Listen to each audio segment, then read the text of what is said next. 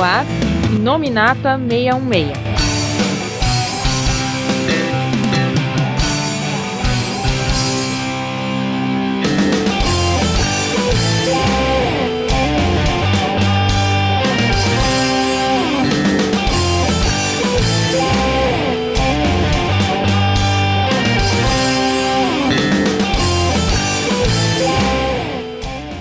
Olá pessoal, estamos começando aqui mais um Nominata 616. Agora sim, finalmente, eu quase não acreditei, Viúva Negra tá estreando nos cinemas, quer dizer, aqui no Brasil tá nos cinemas, mas ninguém aqui assistiu no cinema, né? Graças a Deus, a Disney mais estabeleceu esse Premier Access aí, completamente ciente da pandemia que tá acometendo o mundo, né? E que alguns países... O Brasil é o caso de um deles, né? Não poderia estar se arriscando aí. Então, acho que é o primeiro filme da Marvel Studios, né? Não o primeiro filme da Disney, mas o primeiro filme da Marvel Studios que tem estreia dupla nos cinemas e também nesse serviço de streaming, né? E que aparentemente restabeleceu um pouco a bilheteria americana, né? A última notícia que a gente teve nesse final de semana é que foi um final de semana de estreia de mais ou menos 218 milhões. Nesse meio aí, tem a bilheteria americana, tem a bilheteria internacional e também tem a bilheteria... Não é bilheteria, né? Mas tem mais ou menos um valor meio que predito aí de inscrições, né? De pessoas que compraram o Premier Access, né? Foi o caso de nós aqui. Então, pessoal, esse podcast tá cheio porque era um podcast muito aguardado, né? E se apresentem aí vocês aí que vão... Finalmente, né, tá podendo comentar sobre esse filme. Então, eu sou o Magari e agora DuckTales é canônico no MCU. Eu percebi. Oi, aqui é o Felga e esse foi um baita de um filmaço, um drama familiar muito bom de se assistir. Aqui é o Paulo, o MCU não leu os livros de história, então eles pularam os anos 90. Quê? Quer explicar logo agora? Tá pensando em Guerra Fria em 96? Ah, mas aí o problema é um personagem tá bem atrasado, né? Olá, pessoal. Aqui é o Marcos Pedro. E como eu não sei cantar em russo, aquele hino russo e tal, então vai ficar aqui a homenagem em russo do hino, lá da não sei o que, Trovarit. Sei lá como é que se fala russo agora, eu esqueci. Você priva a gente de não cantar, principalmente de não cantar em russo. Todos nós vamos agradecer, né? Entendeu? Bom, pessoal, o filme começa então esse final de semana aqui, né? Começou na sexta-feira, quer dizer, começou para o Brasil aqui, digamos, 8 de julho, né? 9 de julho abriu pro Premier Access. É o primeiro final de semana de estreia, a gente tá na sequência aqui, na semana que segue aqui, tentando gravar aqui esse podcast o mais rápido possível e trazer até vocês, né? É um filme que, se você contar só a produção dele mesmo em si, ele praticamente foi quase 2 anos, né? Quase 2 anos esperando pra esse filme sair, né? Mas a ideia do filme já é uma coisa que os fãs pedem há muito tempo mesmo.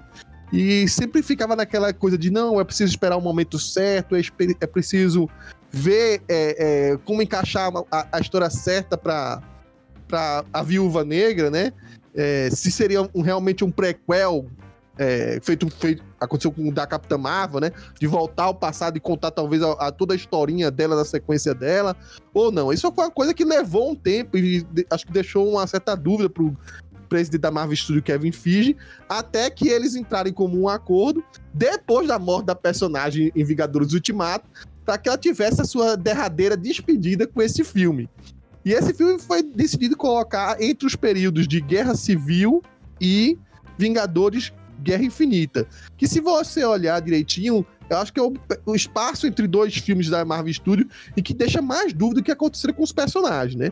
Entre eles, a Viúva Negra, que ela se separa primeiro de todos os Vingadores ali, né? Que teve a divisão. Ela meio que segue solo, foge, dá uma última despedida com o Tony Stark e foge. E de repente só aparece com outro visual. E até, vamos colocar assim, uma outra perspectiva até. Você percebe que ela mudou as nuances da personalidade dela um pouco ali em Vingadores Guerra Infinita, né? E a decisão de colocar esse filme aí nesse espaço de tempo foi até muito interessante, foi muito importante.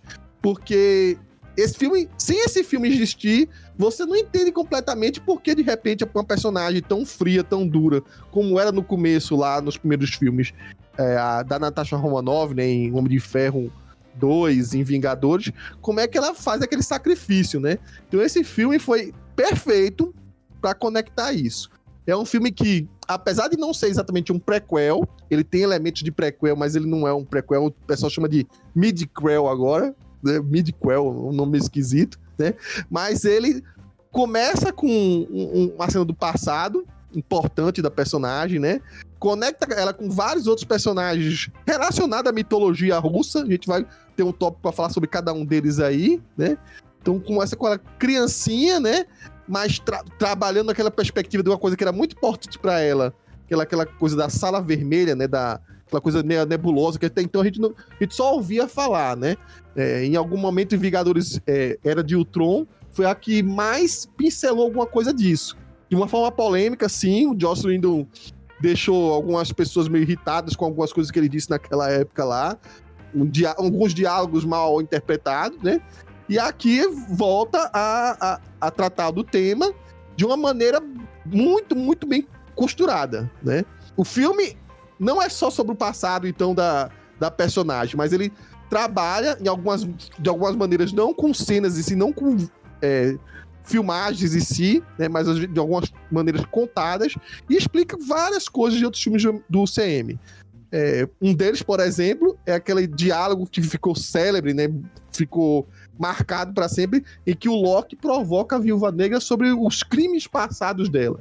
E quem imaginaria que aquele diálogo escrito lá pelo... Eu não sei quem é o roteirista de Vingadores 1, né? Agora eu tô meio perdido, mas que Joss Whedon obviamente trabalhou junto com eles na construção dessa cena, e que fala justamente sobre os personagens, alguns personagens que seriam os grandes antagonistas desse filme, né? Cena marcante. E claro, aí você vai ver desde detalhezinhos de figurino que volta no Guerra Infinita e por aí vai. É um filme que acaba atravessando por todos os outros filmes do UCM, né? Enfim, o que é que vocês acharam então desse filme ser talvez o único filme da Viúva Negra que vai existir, né? Como é que ele consegue cobrir e honrar a história de Natasha Romanoff, né? Acho que a pior coisa é isso, porque a gente tava até debatendo aqui em off e tal, eu acho que a Viúva Negra foi, assim, injustiçada nesse ponto, porque era um baita personagem, acho que merecia realmente, sei lá, vários filmes, né? Acho que porque esse filme mostrou esse potencial, né? E, inclusive, acho que tem muita gente que até hoje torce o nariz pelo fato dela ter morrido, né? Em Ultimato, né? Mas ela é assim, esse filme, cara, é muito bom, mostrou esse potencial que a gente esperava da personagem, né? Linkou, né? Fez esse link, né? Entre Guerra Civil e... É isso mesmo, Guerra Civil e Guerra Infinita, né? E basicamente ela, né? Com ela, né, naquela situação dos Vingadores completamente destroçados, tal, ela sendo ali caçada, tal. E mostra, né? Assim, você vê que era um personagem que tinha potencial para vários filmes, né? Aliás, assim, ainda que esteja morta, né? Vamos dizer assim, na cronologia atual, daria para fazer vários filmes desse tipo, né? Dessa linha mesmo. Ou nem só com ela, mas talvez com outros personagens, né? Porque se tu for parar para analisar, ela continuaria viva por 7 anos. Exatamente. Bem o que o Felga falou mesmo. Esse filme demorou. É um filme que foi muito melhor que 2 dos 3 Thors, todos os Homens-Formigas, 2 dos 3 Homens de Ferro, melhor que o Hulk. Já deu pra entender que... Melhor que o Doutor Estranho, então já deu pra entender que... Foi um filme que chegou atrasado. E eu acho que ele ainda se encaixa melhor até mesmo que o Capitão Marvel, que bem ou mal, assim, as justificativas delas e das não aparições dos Vingadores foram muito mais naturais que a... eu tô ocupada no espaço. O filme demorou. Não só demorou a sair o próprio...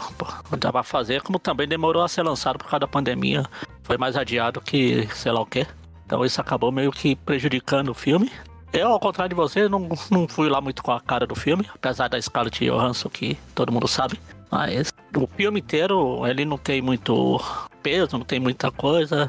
É uma história que se contar, contou, mas se não contasse também não estava fazendo falta nenhuma, não acrescentou nada na história geral.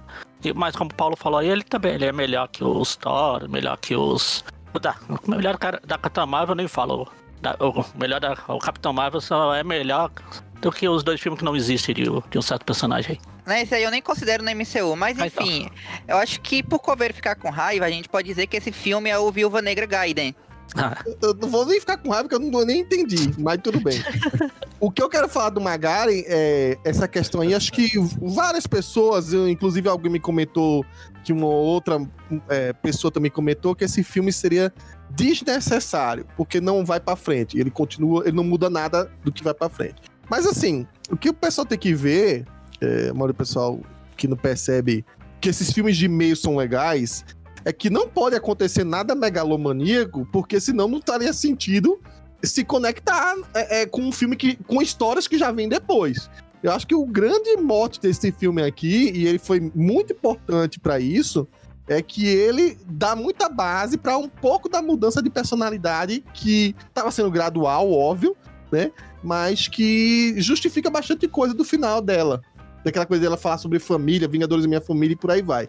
Que ela só sente e só entende como família quando perde. E no caso desse filme, ela só reconhece que tinha uma família antes dos Vingadores também, que é essa daí, quando ela percebe que outras pessoas, que ela não tava nem aí mais, né?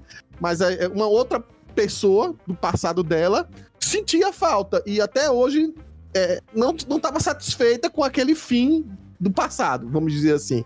Que pra Natasha já era uma ilusão, era uma coisa passada, uma pedra que já foi atirada, enfim, que não era mais parte da vida dela. Ela nem se lembrava, talvez, desses personagens. Então, e aqui ela sente. Ela tem um choque de realidade. Assim, ó, eu não me importava, mas outras pessoas me importavam. E é isso. Então você tá me dizendo que ainda existe uma possibilidade de ter um Viúva Negra 2, que vai ser um crossover com Velozes e Furiosos 10, que ela vai encontrar a terceira família dela com o Dominique Toretto. Isso aí é aquela piada que o pessoal tá fazendo um meme direto sobre família, né? Importante, e aparece o Vin Diesel careca ajudando, é isso? Vin Diesel careca é pleonasmo. Mas é péssima essas piadas, assim. E como eu não vejo a franquia, também não entendi a piada. Mas enfim, Marcos Pedro. Eu concordo com o que o pessoal falou e eu digo mais, um pouco mais ainda, cara. Todo esse atraso com a Viúva Negra, e agora eu vou polemizar, porque claro, eu tenho que chegar por hoje, porque eu vou polemizar sim. Boa parte da demora da Viúva Negra é culpa, sim, daquele filho da mãe chamado Ikpelmuter. Porque desde Homem de Ferro 2, quando apareceu pela primeira vez Viúva Negra, já se ficava o pessoal gritando, querendo um filme da Viúva Negra. E nenhuma das polêmicas falas desse miserável trampista é quando ele falou: boneco de personagem feminina não vende. Por isso que não saiu Viúva Negra, por isso que em Homem de Ferro 3 não teve resgate, e por isso que um monte de personagem feminina antes de Vingadores 1 nunca foi dado como sinal verde, por causa de um safado preconceituoso que desconsiderava o potencial dos personagens femininos, onde a Marvel nos quadrinhos já estava à frente de muitas outras editoras, entendeu? Então Viúva Negra sim, podia ter saído há muito mais tempo. Eu falo ainda que esse Viúva Negra, ele tem uns 10 anos que tá atrasado, justamente por causa disso, então ele podia ter saído há muito mais tempo, e graças a esse safado, a gente não pôde ver, tipo, nem sequer uma quadrilogia, porque essa personagem merecia muito, sabe? Toda as fases da Marvel ter uma, do MCU, ter um filme da viúva, sabe? Porque ela é uma puta personagem, podia trabalhar vários conceitos de 007, tipo, poderia colocar filmes do 007 no chinelo facilmente, sabe? E seria estrondo de bilheteria, sabe? Mas não, por causa de um preconceito, nós agora que estamos vendo um filme que é apenas, assim, pra poder, não me interpretem mal, mas é pra simplesmente cobrir cota e dar uma despedida adequada. Falou essa adequado aí, já vai ser cancelado. Já vai ser cancelado. Não, infelizmente, mas já vai. Não adianta mais. Bom, mas é foda. Só contradizendo um pouco o que o pessoal... Pra deixar claro, quem falou isso foi o Marcos, não copiou a gente. A gente vai deixar ele de cantinho agora. Só contradizendo, e eu discuti isso em off com os meninos aqui, a realidade de hoje... Se fosse fazer um filme da Viúva Negra no passado, mudaria certas coisas. Isso a própria Scarlett Johansson reconhece. Essa questão de que no começo a personagem era muito mais sexualizada e usada dessa maneira, provavelmente se o filme fosse feito nessa época, logo depois de Homem de Ferro 2, ia enveredar pra esse lado. Nunca chegar perto de um filme como a gente tem hoje. A outra coisa é que, e isso é fato, não é eu inventando nem nada, é que a quantidade de roteiristas mulheres, diretoras mulheres, do jeito que foi feito o filme, para ter essa perspectiva mais puxada pro lado, do lado feminino, e se você olhar direitinho, né, coloca até vou já falar o nome aqui, da Yelena, né, que seria a outra viúva negra mais importante desse filme, né, de fazer um contraponto até com as coisas que a irmã mais velha, a antecessora dela, faz. Então, assim, esse filme, se fosse feito realmente muito, muito, muito antes... antes dos últimos 5 anos, não chega nem perto de ser algo dessa qualidade. Seria talvez um filme de espionagem, talvez fosse um filme meio 007, como vocês falam. Mas esse filme, se você olhar direitinho, não tem nada a ver com espionagem, não tem nada a ver com 007. Muito pelo contrário, é um filme que realmente ele costura em diferentes pontos, né, coisas que seriam relevantes para atender o que os fãs queriam sobre a história da Viúva Negra. Ao mesmo tempo... em que deixar alguns personagens ali, vamos dizer assim, um ponto de bala para ter um legado, né? E como esse primeiro tópico é para falar sobre o passado, eu vou voltar nele só para cutucar mais uma vez sobre algumas coisas do passado, para saber o que é que vocês acham que foram suficientemente atendidos ou não. O primeiro que eu realmente gostei muito, tem gente que achou que era exagerado, esticado, por aí vai, mas eu realmente gostei muito, foi da cena inicial, antes dos créditos, e também que se você considerar os próprios créditos que passam assim em cenas esporádicas, do pré-Sala Vermelha da Natasha e da Yelena. Cara, aquela coisa de família, de uma célula da família, de espionagem, de querer roubar uma tecnologia. Mas a gente vai ver que essa tecnologia não era armamento nem nada. Era justamente o projeto inicial de manipulação mental através de o que? Químico, né? Sei lá, alguma coisa desse tipo, não é explicado direito. Que essa família colocada lá, né? Que seria o pai da Natasha, o Alexei, a mãe, a Melina, e as irmãs, né, a Natasha e a Yelena, vivendo como se fosse uma família normal, mas só a Natasha das duas é que tinha alguma consciência de que aquela família não era de verdade, enquanto a pobrezinha da Yelena achava que era. Então, achei toda a construção muito bem feita, e foi uma das coisas que eu até falei para os meninos, eu acho que até antes de eu terminar o filme, cara, o filme é muito triste, e é uma parte muito chocante, principalmente quando toca aqueles créditos, que tem aquela música do... se eu não me engano, é o quê? É ACDC? Não, é... Quem originalmente escreveu fez aquela música? Aquilo lá é um cover do Nirvana. Nirvana, exatamente. Like com aquele tom bem depressivo, cara. É pesado pra caramba. E você vê aquelas cenas uns intermédios, uns flashbacks da Sala Vermelha, das meninas sendo separadas. Aquela lance de que eles escolhiam meninas através do mundo inteiro pra selecionar só as melhores, porque eles queriam perfis biótipos diferentes, talvez para infiltrar viúvas negras em lugares diferentes do mundo inteiro, né? Vale ressaltar, nem todas são assassinas, né? O caso da Natasha era de uma outra geração de viúva, né? Era uma espiã, né? Mas cada um servia alguma coisa, né? E eu achei tudo muito construído. A maneira como eles conectam ainda com aquele lance do armazém ser da SHIELD, mas era na verdade daí... Armazém não, né? O local. Era da SHIELD, mas na verdade era da Hydra, e que na verdade era o princípio, um projeto inicial do que seria o que foi usado no Soldado Invernal, né? O Soldado Invernal foi um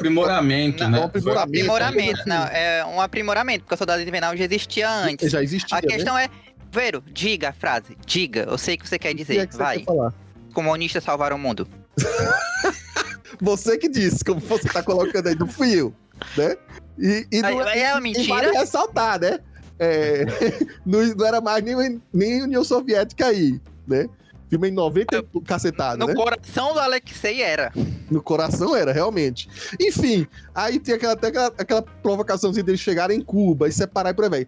Achei muito bom essa cena. Então a gente vou passar pra vocês comentarem ela. A outra cena que é importante do passado, é muito mais rápida essa, mas é o tal do flashback de Budapeste, que diz, não, a gente vai discutir isso, vai tratar isso. Então, em algumas maneiras, é a Natasha falando, né? Olha, eu tava com um cliente aqui, aquelas marcas são de flecha, então teve uma briga pesada aqui, eu passei 10 dias escondida nesse lugar aqui. Então ela conta, às vezes é uma forma narrada, mas ao mesmo tempo a gente em determinado momento vê que a cena de Budapeste está justamente ligada com aquela fala do Vingadores 1, em que ela fala o Loki fala, né, que aí seus crimes lá tá manchado, e a filha do Dreykov, né, a gente até então acha a filha do Dreykov, do general, que isso, matou o Dreykov e a filha dele, mas a gente nunca imaginava que era uma criança, e que eu acho que é o mais impactante disso, né? Pra mostrar que a Viúva Negra nem era tão boazinha assim como foi a viúva que se sacrificou, é que ela bem falou, pô, tava a menina lá, eu não tinha visto se o Dreykov tava na janela, não. Ela não tinha sinal. Mas ela viu a menina entrando, a menina falando assim como se fosse pro pai, ela falou, tá aí mesmo, vou explodir. Em vez de ver o Dreykov, viu a menina, explodiu, e ela explodiu por quê? Porque era a última coisa que faltava pra ela ganhar um passe, né? Pra SHIELD, pra virar um agente da SHIELD. Porque até então ela tava meio que jogando dos dois lados, pelo que eu dei a entender, né? Uma coisa desse tipo. Não mostrou exatamente como é que o Gavião salvou ela, né? O Gavião Arqueiro. Salvou, entre aspas, eu digo assim, como é que ele foi o primeiro contato entre eles, ao ponto de ele dizer, olha, não, em vez de você estar servindo esses caras, porque você não serve a SHIELD. É muito mais legal. Estados Unidos dos heróis. Uhul, né? Ele fez o mesmo discursinho que ele fez pra Wanda e ela caiu. Pode ser. Ou seja, o Gavião Arqueiro não é só afiado nas flechas, na língua também, né? Cara, se o Gavião tivesse em Guerra Infinita, o Thanos tinha virado Vingador. O Gavião é tão gavigode que ele tem o toque no jutsu melhor que o do Sam Wilson. Então são duas coisas do passado, acho que são os dois pontos mais importantes, que eu acho que os fãs queriam, né? Um pouco de como ela entrou na Sala Vermelha, e o outro é dessa coisa do Budapeste, como ela saiu da Sala Vermelha, né? Então, parece que fecha isso. E pra mim, foi muito bem atendido. Talvez, como a gente comentou em off aqui outra vez, um filme só sobre Budapeste seria muito legal? Seria. Mas os atores envelheceram, né? O contrato também não é mais o mesmo, né? Aí sim, talvez o time tenha se perdido, né? Enfim, o que é que vocês acharam de como foi abordado e coberto esses dois passados, digamos assim, importantes da personagem? Eu achei só que a história da humanidade não ajudou muito a cronologia da Marvel nesse ponto, uma vez que eles tiveram que fazer esses remendos todos de... Ainda deram um jeito, olha gente, Bill Clinton, a gente não esqueceu que existiu anos 90, lá nos créditos, mas... Seja, era o Dreykov ali? Cara, eu não reconheci do lado, não.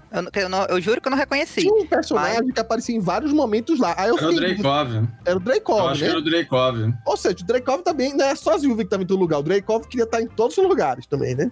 Não, a Sala Vermelha, pelo que eu entendi, era algo... Não era só a Rússia, né, no caso. Não, deu a entender, se você olhar toda a costura, é que era a União Soviética até a União Soviética debandar. Quando debandou, que aí ele foi até a briga dele com o coisa, né? O Alexei, né? Uhum. O Alexei queria o Estado forte, não sei o que, não sei o que. O Drake, não, a Rússia toma o lugar, mas eu continuo aqui com o meu projeto. Ah, então, o Alexei era o cara lá que tem saudades da União Soviética. E sim. O Dreykov é o oligarca que manda hoje na Rússia. É. Não, depende. Agora é mundial, né? Não. O Dreykov tá mais com cara de ser aqueles oligarcas da época do Yeltsin que o Putin chutou e trocou por outros. Porque senão ele estaria muito de boa na lagoa lá na Rússia. Não estaria escondido numa... parece a torre de vigilância da Liga da Justiça, inclusive, aquele negócio lá. Ela gigolou de mercenário. Flutuante, gigante. É.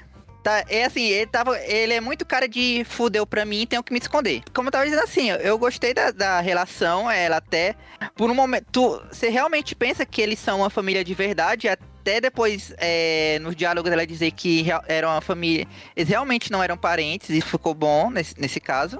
E eu pensava que ia ser um filme que ia estar tochado de flashback pra poder explicar a coisa... O passado dela, e foi só esse flashback também, isso foi interessante. Mas como a gente tava dizendo... Você consegue olhar na perspectiva de hoje, né, Magari? Mas a gente tava voltando ao tempo e localizando ele como se tivessem Vingadores entre as guerras, né? Entre a Civil e a Infinita. Você tem que assistir esse filme ao mesmo tempo que você assiste o terceiro ato de Guerra Civil, praticamente. Mas depois, voltando aqui... Mas enfim. Não, porque termina ela indo ajudar o Steve, aparentemente. Ela fala que vai na balsa. Sim. Mas como eu tava dizendo aqui... E também isso explica... Aliás, esse filme explica porque que o Ross não tava... O Ross tinha sumido no terceiro ato também. Depois que ele dá umas brigas com o Stark, ele desaparece do filme. Foi caçar ela. Aí voltando aqui à história. Aí...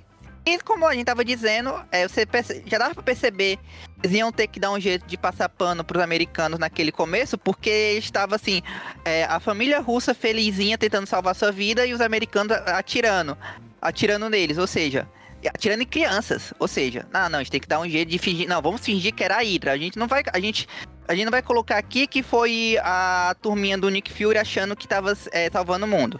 Na verdade, quem salvou o mundo foi o Alexei e a Yelena. Pô, os caras estavam roubando pra eles próprios, pô. Não trocou só o Fury, né? Nessa época o Fury nem era diretor, né? Não sei, viu? 95? Quando será é que passa? 92. Capitão Marvel, 92. Então 3 anos, talvez não fosse. Talvez não fosse. Ele ainda tinha aquela patota lá que tava junto com a... Tinha a Agente Carter. A Agente Carter, eu só olhei... Meu Deus, Sala Vermelha. Aí viu todos os flashbacks da época que... Do mundo, da época que ela foi podada e tudo mais. Então, tem essa coisa que, assim, tipo... Não é que o cara tivesse roubando pra ele e tudo mais. Eles deram pro cara uma missão. Ele não sabia o que tava fazendo. Só sabia que tava salvando o país dele. E salvou o mundo de bandeja. Esse filme, cara, tem uns paralelos que são bem interessantes, né? Principalmente se você pegar, né, essa história. Essa primeira etapa, como você falou da parte da música e tal, eu não fiquei muito fã do cover, não é nem cover, né? Mas é da versão, né? Que a... Virou música, mas eu acho que encaixou bem com encaixou imagem. Muito bem com a cena. A cena ficou muito boa, né?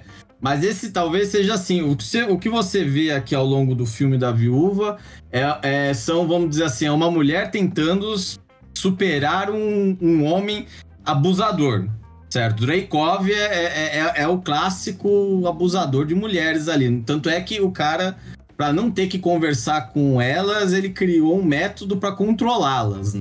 Uhum. O que talvez seja o desejo de muitos abusadores que existem por aí. E essa primeira cena, se você reparar bem, lembra bem aquela coisa de um dos problemas que a gente tem muito atualmente, que é o tráfico de pessoas, né? Sim. Exatamente daquela forma, né? Se você olhar, a Natasha, ela tenta se separar desse cara por 2 vezes. A primeira vez ela achou que conseguiu. Exatamente. Na verdade, ela continuou a vida dela, mas ela não olhou pra trás pra saber se as outras conseguiram. Que foi, exatamente. O erro dela. Na verdade, é interessante isso aí mesmo, porque no fundo a Natasha, a Natasha não, ela era controlada de outra forma. Até fala, era, né? Psicologicamente, exatamente. Exatamente, condicionamento psicológico.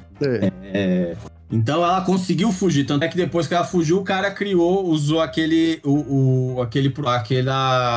o aprimoramento lá que a Yelena, né, pesquisou, tal, que já era usado. E parte do roubo, né? Foi a parte do roubo também, lá do passado, foi que ajudou ela a seguir pra esse caminho. E já fazendo a piada antes que o Paulo faça, né? Você tá dizendo então, né, que o condicionamento do Clint superou o condicionamento da Sala Vermelha, né? Pra convencer ela psicologicamente. Não, tem essa. Na verdade, mas mais pra frente, quando a gente comentar de outra coisa, eu falo de um detalhe que eu lembrei de uma história da vida. O Clint é o coach supremo. Então, não esqueçam que o papinho dele amoleceu até o T'Challa, porque lá, quando chegou em Ultimato, ele... Desculpa, Clint, meu nome é T'Challa. Funciona, né? Mas aí, é interessante isso também mostrar, né, Budapeste, né? A gente sempre teve curiosidade sobre o que foi a missão, o que foi aquela coisa do Budapeste. E sempre me pareceu aquela coisa, até pegando o filme, né? Acho que eles falam, né? Que é o primeiro Vingadores, né? Sempre tem aquela coisa, a Natasha não tem uma visão tão assim divertida quanto o Clint. O Clint sempre parece pra ele foi uma grande... Exatamente. Talvez por conta que ela sabia que ela, por vontade própria, usou a menina pra ser a baixa, né? Exatamente. E aí eu falo, nós não lembramos que... Aí pra fica ela, a dúvida. Pra ela era um pecado. Pro Clint foi um momento de ação pra caceta. Não, o Clint para ele foi tipo como se fosse, sei lá, mais um dia, um tiroteio e tal, que eles estavam... E esse era um fato que a gente até pedia filmes, né? Dessa época, né? Uns filmes, um seriado, alguma coisa pra mostrar, né? Como foi. Então foi legal mostrar, vamos dizer assim, não por meio talvez de flashbacks, mas você reconheceu. Provavelmente naquele apartamento que eles estavam escondidos, ou eles tiveram uma briga, né? Ele e a Natasha, porque tem as flechas na parede, né? Uhum. Ou então ali foi um cerco, porque parece que foram vários dias fugindo da polícia depois que ela explodiu. Provavelmente eles estavam do esconderijo e tiveram que fugir daquele esconderijo, como as duas fugiram nesse filme, né? Exatamente. E aí esconderam... Então você vê alguns trechos de como foi Budapeste, não por meio de um flashback, mas por meio do próprio filme, dos próprios diálogos, né? Então esse é um ponto, né? Eu acho que depois, mais pra frente, eu vou falar de outros dois pontos, né, do filme, mas essa parte do tráfico de pessoas foi uma coisa que me chamou muito a atenção. A própria cena é de um tráfico de pessoas. E assim, o filme até lembra um pouco, esse início lembra um pouco quem... Eu não assisti a série, mas pela sinopse, lembra muito The Americans, né, que era aquela família, uma família russa, infiltrada... O David Harbour falou isso. É? Cara, é... O David Harbour falou que ele... O filme era o The Americans com superpoderes. Então, era bem por aí mesmo, porque era uma família ali fingindo tal, e aquela coisa, foi aquele momento assim, é muito triste mesmo depois, quando o Guardião Vermelho, né, o Alexei, né, deixa as meninas embora como se não fosse nada, e o cara só preocupado com a própria glória, né? E aí você... Só aí depois você começa a sacar, pô, não eram as filhas dele mesmo, né? Porque podia ser um casal mesmo com as filhas, né?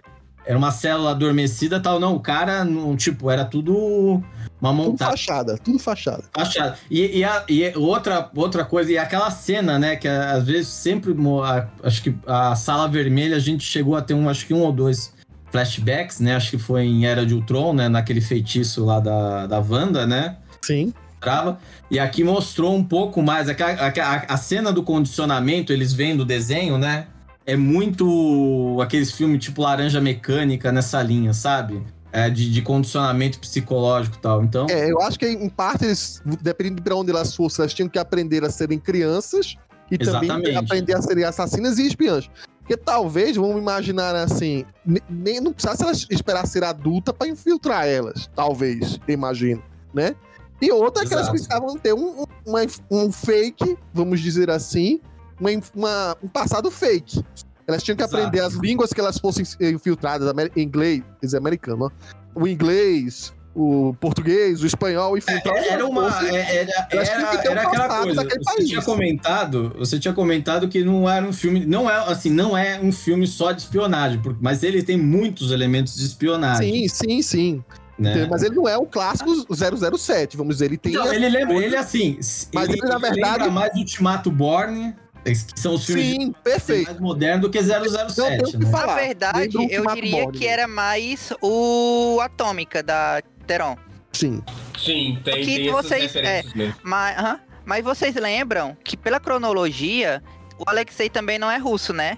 Pela cronologia, ele não é russo? Sim, porque a história toda conta que elas sofreram lavagem cerebral e foram condicionados a pensar que é um novo passado. O Alexei lembra de 83, 84, porque naquela época ele era um policial americano chamado Jim Hopper. Ele foi preso pelos russos, levado para a Sibéria, sofreu uma lavagem cerebral, ganhou o poder dos soldados e se tornou o Alexei. Tá bom. Por isso que depois que terminou, ele foi descartado, né, e voltou para a prisão. Mas não precisa lembrar que ele é o Jim Hopper. Antes ele morreu e foi pro inferno virar o Hellboy. Tem esse meio, né? Tem esse meio que ninguém viu, né? Marcos Pedro, pega a emenda aí, vai, pra gente... Caramba! Vocês falaram basicamente tudo mesmo. Uma coisa que chamou muita atenção, apesar que o Felga não gostou, mas eu adorei demais a trilha sonora do começo do filme. Tanto é que eu fiquei com essa música rodando na minha cabeça um tempasso, assim, sabe? Porque ele é bem marcante, ele tem uma cadência que traz mesmo todo o peso psicológico que a cena inicial traz, né? Então ele foi uma trilha muito bem montada para a situação. Eu achei esse ponto do começo fantástico. É, realmente o maior destaque foi mesmo a trilha. E no mais, assim, toda essa questão do clima envolto da família, essa família fake da Natasha e da Yelena, assim, realmente é bem pesado mesmo. E enfim, cara, acho que não tem muito o que acrescentar mesmo, não. Vocês falaram certinho. Eu realmente, assim, pra mim o que mais impactou mesmo foi realmente a trilha sonora, que é o Smell Like Teen, né? Se eu não me engano, acho que o título foi modificado, não sei se é isso mesmo, porque pra mim era Smell Like This, né? O original. Não, o nome da música é Smells Like Teen Spirit. Ah, só. Então é isso mesmo. Então, assim, esse remake dessa música, pra mim, foi realmente muito marcante, muito marcante. E conjugado com a cena, nossa, funcionou, assim, perfeitamente, sabe? Então, é o que mais que eu tenho a dizer mesmo. Eu fiquei fissurado. Essa parte do começo aí, coisa que eu... No começo, a gente, como alguém falou aí, a gente até acredita que eles são uma família mesmo. Inclusive, quando eu tava assistindo, até pensei, eu já tava sonhando com o pessoal reclamando que tinham feito o Guardião Vermelho ser o pai da viúva. Já tava vendo os fanboys chorando, mas infelizmente me frustraram, que era só enganação.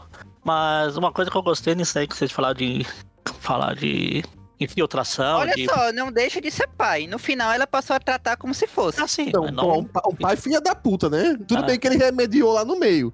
Mas convenhamos, ele só remediou agora, porque tava nem aí com as meninas. É, mas tem um detalhe que quando ele tava preso, ele lembrava delas de verdade. É porque ele é louco. Aí, sim, a gente vai discutir o perfil dele já. Continua, Magari. Mas só pra dizer, tinha os nomes das duas nas tatuagens dele. Então ele nunca esqueceu mesmo. Esse detalhe eu não sabia. Uma coisa que fala, quando ela tá olhando lá o álbum, ela fala que aquelas fotos, ela fala, a gente fez essas fotos tudo no mesmo dia, Natal, ação de graças, pra fazer esse passado fake. Com caixa de presente vazia. Eu sabia que não tinha nada, mas eu quis abrir só pra fingir que era verdade. É legal. Inclusive essa coisa que vocês até falaram que isso delas assistirem desenho era mais pra colocar elas pro país onde elas estão, e faz sentido a cena que eu falei, cara, que elas estão assistindo lá da DuckTales, que elas seriam infiltradas nos Estados Unidos pra poder conversar com as outras crianças normais, né? Porque as coisas que faziam sucesso... As crianças, também, ela reconhecer, quando o cara não falar, tipo, olha, sei lá, conversar com ela no dia a dia, ela tá infiltrada, ela ter conteúdo pra dizer alguma coisa, né? Senão você não é daqui, bicho? É tipo, sei lá, alguém fala de anime com alguma pessoa e uma pessoa não entende nenhuma referência. Falta o coveiro é um filho da puta. O coveiro é um espião russo, nós descobrimos. Não, isso aí já tava cravado. Esse coveiro é um espião russo, né? Eu tenho outros ainda, né? É, porque tem um coveiro otaku. Só pra contar, pessoal, existe um coveiro que fica mandando foto de Naruto pra gente. Vai, Magari. Só isso, pode continuar. Bom... Então, já que a gente já tava pincelando aí nos personagens, vamos falar um pouco sobre eles, né? Vale ressaltar que em ideias anteriores do filme, inclusive a própria Scarlett Johansson, que funciona como produtora do próprio filme, ou seja, ela deu pitaco em tudo do filme, escolhia a diretora, enfim. Ela foi meio que um apoio meio a meio ali com Kevin Feige. Então é um filme, não só que ela é protagonista, mas é um filme que ela faz, né? E ela disse bastante coisa, né? Ela disse que descartou um monte de ideia. E uma das ideias iniciais lá que pincelaram no meio é que a Yelena seria uma opositora dela e tava ali lá pra destronar ela. Aí não aceitou, tal. Inclusive eu lembro que teve uma demora pra escolher a diretora, que foi ela que escolheu a diretora, insistiu, e também foi ela que, junto com um roteirista lá, que é o Eric, eu não me lembro agora o nome dele agora, mas eu acho que é Eric alguma coisa. Aí chamou também a Jack Schiffel, sei lá, que é a que também escreve a WandaVision, tá? E aí ela meio que deu uma pincelada pro outro rumo e que seguiu com essa história de ser um filme sobre, entre aspas, família. É um filme sobre várias coisas. O Felga falou muito bem aí que o cerne principal é tocar nessa questão de abuso de poder, não só necessariamente, como é que se diz? De relacionamento, mas ser um abuso de poder social. do cara, o Dreykov, simbolizando isso, né? A antiga hierarquia humana e usando as meninas. Tanto que ele usa como se fosse objeto, né? Em determinado momento ele fala que é coisa que, o bem mais perdido aí, que todo mundo nem se dá conta, que tá cheio no mundo aí e não é aproveitado, são garotas, e eu reciclo elas, né? Ele trata como se fosse um objeto mesmo.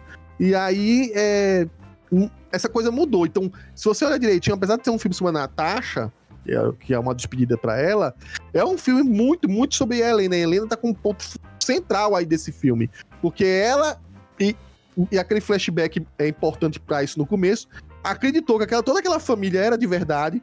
Ela passou por um condicionamento diferente da Natasha. Ela foi de uma geração de viúvas e que tinha esse efeito químico aí. E quando ela desperta, a coisa que ela mais lembra, apesar dela ser uma menininha bem birrenta, né? Você vê que ela quer ser do contra, né? E eu não sei se é da atriz, eu espero que não, mas é da personagem. Ela toda hora tá tendo umas respostas meio ácidas, e quando a pessoa contradiz ela, ela fica meio brutinha, fica assim, meio, solta uma mania assim, dá umas reclamadinhas assim. E que, ao mesmo tempo de ter essa personalidade meio briguentinha, ela tá querendo resgatar essa família, ela tem memórias boas. Até o momento que você vê que tá num jantar e que ela desaba e fala: pô, todo mundo aqui tava nem aí, só eu acreditei que era todo mundo de real. Então quando ela sai do condicionamento, ela quer trazer a irmã dela de volta, tanto que ela não sabe o que fazer com o frasquinho lá, que tem um antídoto lá pra sair do controle mental. Ela não sabe o que fazer, ela manda pra irmã dela, que ela reconhece ainda como irmã. Tô mandando pra ela, porque ela vai saber o que fazer. Ela não tava ciente ainda da Guerra Civil, né? Tinha acabado de ter alguma noção assim, e ter, como é que ele fala mesmo, que a partir de agora ela tem livre-arbítrio próprio. Ela estava consciente sobre tudo, as viúvas. Só que ela não tinha um poder de decisão, né? E aí ela manda, despacha lá. Então ela tem essa fidelidade ainda com a irmã. Mais pra frente a gente vê que ela tinha ainda perspectiva, mais que achasse que o pai fosse um idiota, ela ainda achava que era o pai, né? E a Melina, ela falou, se você foi minha mãe, eu não tive nenhuma outra, não sei quem é minha mãe, provavelmente a mãe de todas essas meninas aí foram mortas ou pagas, né, pra vender como escravo, sei lá, com as condições. Então, e a Yelena entra aí como um ponto muito focal pra costurar e reatar as lembranças de Natasha, de entender como seria uma família. Natasha nunca teve uma família antes, a não ser essa fake. E esse é o ponto emotivo importante do filme, né? E que a Natasha não se importava mais, mas via Yelena, ela começou a dar importância, né? Pelo menos pra Yelena, ela voltou a dar importância, né? E esse é o mote todinho, assim, talvez, do filme. Yelena é mais central, talvez, do que a própria Natasha Romanoff nesse filme, tá? E aí vem outros personagens aí que também costuram essa família. A gente falou sobre o Alexei, que é o Guardião Vermelho. Ele é completamente... Lendo algumas matérias aqui, a gente fica um pouco na dúvida se ele tava só piadista ou só se gabando, alguma coisa do tipo, mas não, ele acredita realmente que ele é um personagem que nunca foi. Porque, como o próprio Paulo vai falar mais sobre isso, é um personagem que tá atrasado no tempo. Se ele teve muitas missões quando era muito, muito mais jovem, foi no máximo no final dos anos 80, quando já tava caindo o Muro de Berlim e por aí vai. Aí eu deixo o contexto pro Paulo depois explicar, né? Então, se teve algum guardião antecessor, isso pode ter tido, né? Ele viveu muito mais da Guerra Fria do que o Alexei, tá? A gente sabe que teve outros personagens também aí da Guarda Invernal, né? Além do Guardião Vermelho, o único que aparece no CM antes desse filme é o Anton Vanko, que é o pai do Ivan Vanko, que aparece no Homem de Ferro 2. É o pai do Chicote Negro, né? Que é o Dínamo Escarlate. É citado nesse filme, né? Mas, enfim, fica só na memóriazinha aí, né? E agora também aparece o Ursa Maior, que não virou urso nesse filme, não sei se viraria, se era um poder dele. Só foi talvez um easter egg. E vai mudar o nome pra Pata Quebrada. É. Se tiver um urso mancando aí em algum momento de outro filme, aí a gente já sabe quem era, né? E aí a Melina, que agora a gente pode dizer que era a Melina Vostok, e a Marvel, a todo momento, tentando esconder o sobrenome dela como se fosse uma grande coisa, tentando fazer um maior mistério em cima dela, claro, pra provocar os fãs para ir na direção errada. Vê como é esperta a Marvel. E aí eu uso esse podcast pra mandar uma banana pra todo mundo, que eu falei que não podia ser a Melina, porque tinha cenas de trailers que a Melina tava junto com a com até o treinador, né? E o pessoal, é a Melina. Tá vendo? Tomou, não era a Melina. Mas dou um crédito a vocês que pelo menos também não era o outro personagem que poderia ser. Que é aquele personagem que foi colocado para desviar também um pouco a atenção, que era aquele Manson, né? Que era o facilitador da Natasha, virou o facilitador também da Yelena, né? Foi ele que meio que intermediou lá o primeiro contato entre elas duas. É, colocou aí a Yelena justamente no esconderijo que era da Natasha, né? O cara bom. É, o cara pode ser facilitador, mas ele também não é mágico, né? Ele mesmo fala. Ele faz com que dá pra fazer. Enfim, voltando pra Melina, né? A Melina, ela chegou a ser um personagem importante do passado da Viúva Negra, chamada Dama de Ferro, né? Iron Maiden, acho que foi isso mesmo. Aparece O nome dessa personagem nos quadrinhos era... Cara, eu esqueci o nome da primeira-ministra. Puta que pariu. Agora a piada. Enfim. Ah. Perdeu a piada, Paulo? É porque o nome da primeira-ministra britânica, droga. Thatcher? É, pronto. Mas já foi, perdeu o time da piada. Tadinho, tá ficando velho, Paulo. Enfim. É a idade. A Melina, ela tá aí pra provocar, mas ela também tem toda uma construção diferente, uma geração mais diferente da Viúva Negra. Talvez nem condicionamento tinha. Ela tivesse lá como Viúva Negra pra ser por vontade própria, talvez, por patriotismo. Tanto que ela não tinha nenhum condicionamento, pelo que ela fala, e ela tava servindo a Sala Vermelha até agora. E ela era cientista, desenvolveu aí o mecanismo que deixava as meninas sem livre-arbítrio, testava em porcos, né? Tentava evoluir sempre a tecnologia.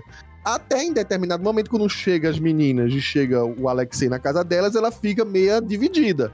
Dá a entender que ela vai pro outro lado. É parte do filme provocar a gente pra ir em direções diferentes, né? Mas você vê que ela talvez ali fosse a piorzinha digamos assim, de personalidade.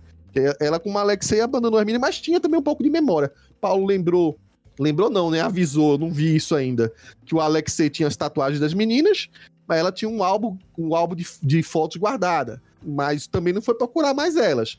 Ali, a única pessoa que ainda achava que era família de verdade e que provoca a emoção em todos os outros é a Yelena, né? E, Magaren, passa aí pra vocês, fala sobre os três personagens aí. O Mento também, se você quiser falar. Não, daqui o único que eu conheço mais mesmo é o Guardião Vermelho, foi o pouco que eu li. Essa aí, a Yelena aí, eu sei que ela tem nos quadrinhos, mas acho que eu nunca cheguei nem perto das histórias dela. E assim como a Melina, que vocês estavam falando aí, a Magari de Tati, que o Paulo perdeu a piada lá também.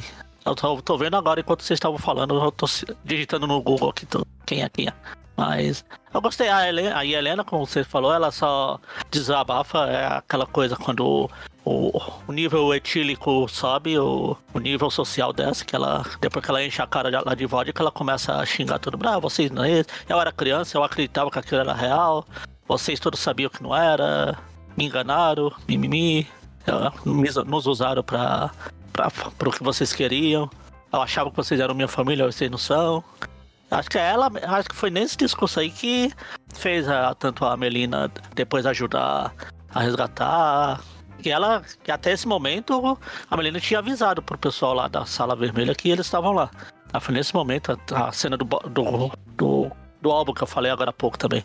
Que... Sim, na verdade, tem até acho que a cena que a Natasha diz, não tenta nada, só vou pegar um negócio aqui. Mas você vê que ela volta e ela aperta alguma coisa lá. Sim. A cena até tem. Ela falou que vai guardar a arma só. Falou, eu só vou guardar a arma. Ela tava lá controlando os porcos, brincando com o porco no labirinto lá. E... Quem nunca? Ah, quem nunca? Quem nunca? Que é isso, Paulo? Sacanagem que ela fez com o porquinho lá, coitado, bicho. Para de respirar. Nossa, eu fiquei chateado pelo porco. Eu achei ali, eu fiquei, sabe? Eu fiquei apavorado pelo porco. Eu também, mas eu falar, dá vontade de esmurrar a mulher, né? Enfim. Não pode falar isso daí. Outro para Rafael Felga. Eu não. O Felga vai ser meu companheiro de cancelamento. Vai, Magaren, continua aí. Então, e o Guardião Vermelho eu achei. Quando mostrou o Hopper aí, como o Paulo fez, tentou fazer a ligação.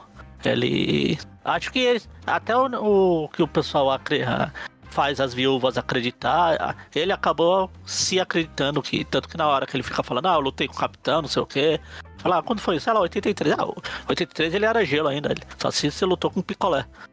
Ah, mas teve um pessoal que comentou uma coisa, porque, por exemplo, se fizeram experimentos lá com o carinha, esqueci o nome do carinha do Falcão e Soldado Invernal. Sim, sim. Eu também imaginei que fosse outro super soldado. É, podia ser um Bazooka da vida, ou até podia ser o Steve Rogers, que é da linha de tempo sagrada, em que ele era o marido escondido da Peggy Carter. Aí o cara lá foi... Eu duvido que ele teve missões de verdade, entendeu? Mas que ele tava atrasado no rolê, ele tava. É, não, eu também não duvido. O que eu duvido é que tenham lançado o bonequinho dele. Não, talvez tenha lançado como o próprio Capitão América era dos Estados Unidos. Ele fosse uma propaganda, entendeu? Cara, o mundo teria sido muito diferente. O Homem de Ferro saberia que assim, na época do Homem de Ferro 1, já saberiam que existia um super soldado, propaganda e tudo mais. Não, mas peraí, Paulo. Você tá vendo anos 80... América existia. Ó, não, o Capitão América existia. Ó, anos 80, na Rússia... Não tinha essa divulgação do que rolava na TV russa ou que brinquedo vendia na Rússia, não. Você tem essa ideia? Eu não tenho. Eu tenho porque eu estudei. Mas enfim, voltando aqui. Você estudou. Mas voltando aqui. O que é mais provável? Eles terem montado só o bonequinho, pegando, sei lá, um bonequinho do Capitão América e pintado de vermelho. Era muito mais prático. O uniforme era praticamente o mesmo. E vendido na banca da Paulista lá, como pirata. Não, hein? Não. Só entregado pra ele. Porque só precisava passar o negócio. Caixa, né? Liga da Justiça, e vê a foto dele assim, né? Junto com o Barba e o Capitão Planeta, assim. Pior que eu não duvidaria. Ele trabalhou na Carreta Furacão da Rússia. Furacão russo. Vai, Magari, continua aí, vai. Vai. Ele, o urso, o fofão, estavam tudo lá dançando pelo gelo da Rússia. E... lá, até me perdi, acho que é isso. Eu gostei do personagem, ele foi com alívio cômico, ele acredita nas coisas que ele fala, tanto que ele também não tava, como o Paulo falou, apesar dele também ter entregado as meninas do nada no começo, a gente vê que ele começou a gostar delas, tanto que ele, minhas meninas, não sei o quê. Não, mas veja só, outra maluquice dele, ele quando entregou, porque a Melina tava apagada ali, eu não sabia o que tava fazendo, mas talvez fizesse a mesma coisa. Ele virou-se pra ela assim, ó, vocês são fortes. Ele tava como se fosse assim, ó, vocês vão se tornar fodas, minhas meninas. Vocês vão ir pra essa sala vermelha e vai ser a melhor coisa da vida de vocês. Vocês vão ser símbolos nacionais, bababá, babá. Na piração. A menina chorando aí, apagou as meninas, levou embora. E quando ele volta, que vê as meninas pela primeira vez e fala... Essa menina aqui é a maior assassina, ela é foda pra caceta, não sei o que, orgulho do papai. E a menina tava horrorizada quando tava vazando, que ela tinha acabado de ser desperta, né? E a Natasha, você é a maior espiã, não sei o que, lá, e agora virou uma vingadora, apesar de você estar voltada aí pra esse lance de coisas mais ocidentais, né? Que ele falou, meu, com desdém, né? Minha filha rebelde tá se misturando com o ocidental, né? Ele dá uma entradinha assim, né? Aí ele provoca, mas ele tem esse orgulho, como se assim, ó, vocês endureceram o orgulho do pai. A perspectiva dele, do amor dele, entre aspas, é essa, né? É assim, tipo, ele tá orgulhoso delas. E bem ou mal, é praticamente... A única coisa que ele tem pra se orgulhar no presente, que fica meio que subentendido, porque todo o resto dele, da vida dele, é o passado. Ele tem que, às vezes, meio que encher um pouco o passado, mas, tipo, ele olha pra elas como, olha, vocês são meu orgulho porque eu criei vocês e vocês se tornaram algo maior do que eu fui. E assim, só pra pontuar, antes que eu me esqueça dessa história do Guardião Vermelho... ele foi preso, pelo que eu deu a entender ali, né? O Dreykov meio que provocou a prisão dele, porque ele não queria o fim da União Soviética, que é o Estado mais forte, e aí os russos que tomaram o lugar falaram assim, não, vamos apagar esse cara, porque esse cara aí é das antigas e ele é enterrar o nosso passado. Praticamente foi isso, foi enterrar o passado da União Soviética, que agora ninguém queria lembrar dele, é isso? Tanto que enfiaram ele naquela... prisão lá no meio do... Sim, o último motivo foi esse de estar preso, ou teve alguma outra coisa que eu perdi? Não, ele falou só que, eu fiz o que eles mandaram e depois me enterraram aqui nessa prisão. Pois é, porque muito do que aconteceu nos anos 90 mesmo. Era só por isso mesmo, mas porque anos 90 eles tentaram apagar ao máximo o passado. Foi só mais recentemente que eles tentaram, não foi bem assim e tudo mais, mas o Elton tá fazendo de tudo pra fingir que não aconteceu. Até porque, se tu for olhar da forma como houve a dissolução da União Soviética, muito do, assim, da briga interna era o presidente da Rússia, que existia um presidente da Rússia. Era o Boris Yeltsin contra o primeiro-ministro da... Não, no caso, o secretário-geral da União Soviética, que era o Gorbachev. E nessa quebra de braço, o Yeltsin venceu quando convenceu os outros presidentes a sair da União. Então, assim, o cara não queria um símbolo soviético nem a pau lá. Felga. Então, dos três personagens, né, nos quadrinhos, acho que o que eu mais tive contato foi a Yelena mesmo. Lá tem, até a gente comentou aí, tem as minisséries, né? Saíram na Marvel Max, né? Tem também, né, outras por aí que também, acho que saíram em outras revistas aqui, né? Lá no comecinho, no final da década de 90 para a virada, né, quando o Quesada tava assumindo, né, a Marvel, né? Então tava meio que investindo nessa, né, tal. Então a Yelena conhecia já nisso e também de alguma daquelas histórias, né, que ela participava dos Thunderbolts e tal, né? E eu achei realmente, ela acabou tendo vamos dizer assim, acabou ficando mais sentimental do que em relação aos quadrinhos, né? Eu nunca vi a Yelena como uma vilã, mas ela também não era, assim, essa pessoa preocupada com a família, né? Não era essa pessoa se preocupada com a família e tal, né? Mas achei interessante a forma como foi encaixado nessa... Ela nessa coisa. Talvez por ela ser a mais nova, talvez por isso que ela tinha mais esse sentimento. Ela também, no final das contas, ela sabia que aquilo lá era um teatro, né? Tanto é que ela, depois, naquela conversa com a Natasha, né, ali pouco antes deles roubarem lá um carro lá pra ir pra... Acho que pra ir pra Budapeste, né? Não, Budapeste não, pra ir pra... Não lembro agora qual cidade, né? Inclusive, isso é mais uma coisa de filme de espionagem, né? Você passando por várias cidades da Europa, principalmente no caso, né, da Rússia, né? Isso é bastante filme de espionagem, né? As cenas até de perseguição, né? Bem daquele tipo, né? Lembrando lá, sei lá, Carga Explosiva, os filmes do James Bond e tal. Então, mas ela não, ela meio que criou, né? A Natasha virou uma professora, os pais estão todos, a Ohio ainda meio que existia na cabeça dela, mas ela meio que criou aquilo talvez para se proteger, né? A menina... Ou ela era escritora de fanfics nas horas vagas. Coitada. Coitada da mulher. Enquanto tava presa lá, né? Mas ela tava presa, ela não conseguia fazer nada. Ela tava na geração dela sonhando, coitada. É, a Melina é uma personagem que eu também não conhecia dos quadrinhos, tal, via aqui numa rápida pesquisa e tal. E o Guardião Vermelho é aquela coisa, a gente tem uma noção tal, porque de vez em quando aparece uma história dos Vingadores, uma história por aí e tal. E o Guardião Vermelho nos quadrinhos, ele já foi casado com a Viúva Negra, então tem esse probleminha aí que é totalmente diferente no UCM, né? Sim. Nem totalmente diferente, porque... Se você considera que a Melina é uma Viúva Negra, entendi. É. Sem falar que ficou meio que subentendido que eles vão acabar virando um casal ali. Eles se gostam mesmo. Cara. Meio que era aquela coisa, acho que no teatro ali eles acabaram virando mesmo um casal. Mas o Guardião... Aquela cena dele dizer, acabei de sair da prisão, tô cheio de energia. É. E as meninas com vergonha. É. Mas outra coisa... E, o cara tava na prisão na Sibéria há, sei lá, quase 30 anos, mas sabia onde a menina morava. Enfim. Não, mas, veja só. Ele foi preso depois, né? Se ele tinha noção de que ela ficava isolada em São Petersburgo, lá, cuidando de porco, ele falou assim, mano, talvez ela esteja lá. Tem esse fator, né? Do soro, dessa versão do soro super soldado ter afetado a cabeça do cara e o cara ter ficado preso, né? Nesse mundo, vamos dizer assim, nessa eterna Guerra Fria aí, né? Da mesma forma como a gente tem certas pessoas que ainda procuram comunistas debaixo da cama, né? Por que não termos pessoas que acham que ainda... A gente tenta, mas não consegue deixar o podcast isento, né? Eu não disse nada. Continue. Não, mas a questão é que, se tu for parar pra pensar, o cara, ele saiu... Ele resolveu ir ser agente filtrado bem no meio, porque se tu for lembrar, nessa década, até porque antes... pré-pandemia / pré-Trump, os Estados Unidos, o cinema americano não tinha como querer usar a China como a grande vilã nas histórias por causa da bilheteria. Aí uma porrada de filme voltou a usar a Rússia como a grande vilã. Em várias e várias franquias. E eu acho que, tipo, esse deve ser o primeiro filme americano com russos bonzinhos em, sei lá, tipo, 10 anos. Fato, né? Mas é porque tá centralizado na viúva, na Natasha, né? E a Natasha já é mais... A Natasha é aquela...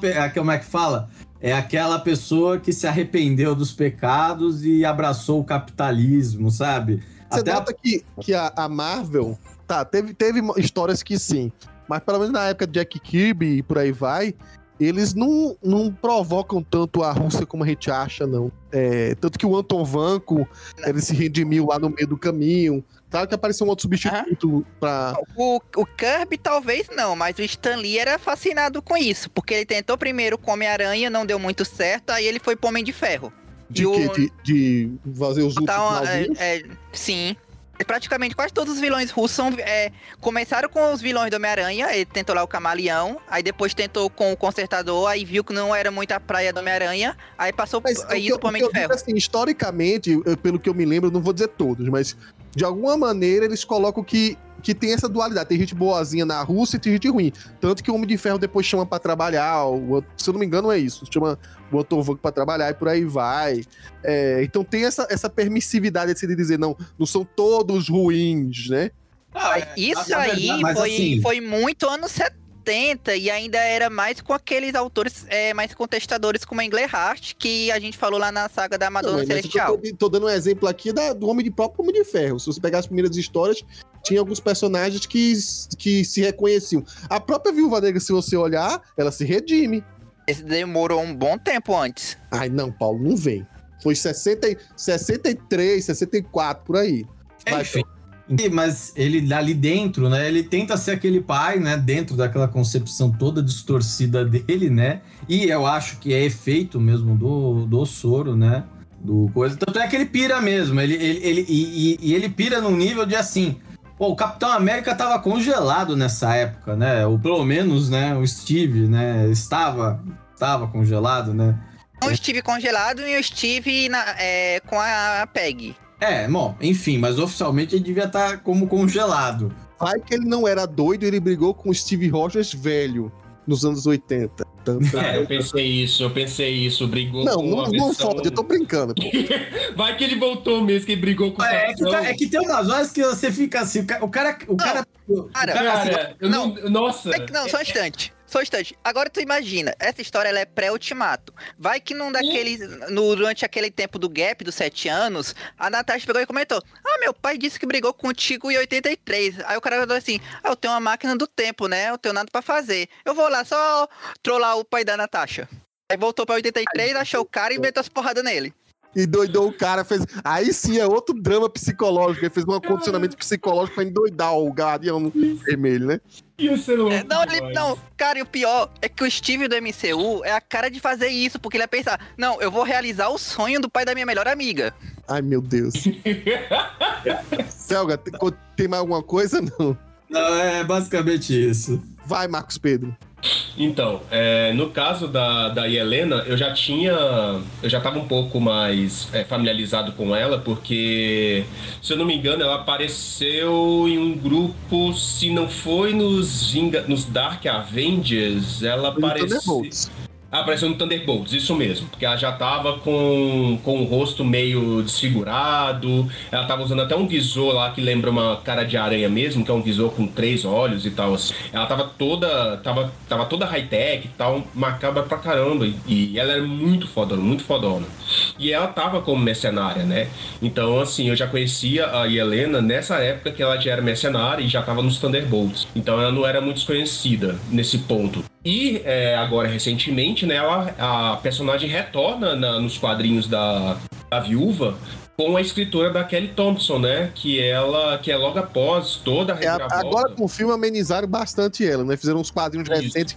com ela bem mais leve. Isso, que foi após a descoberta de que, né, vocês já sabem, agora lá vai um grande spoiler, que a Viúva Negra, Natasha Romanoff...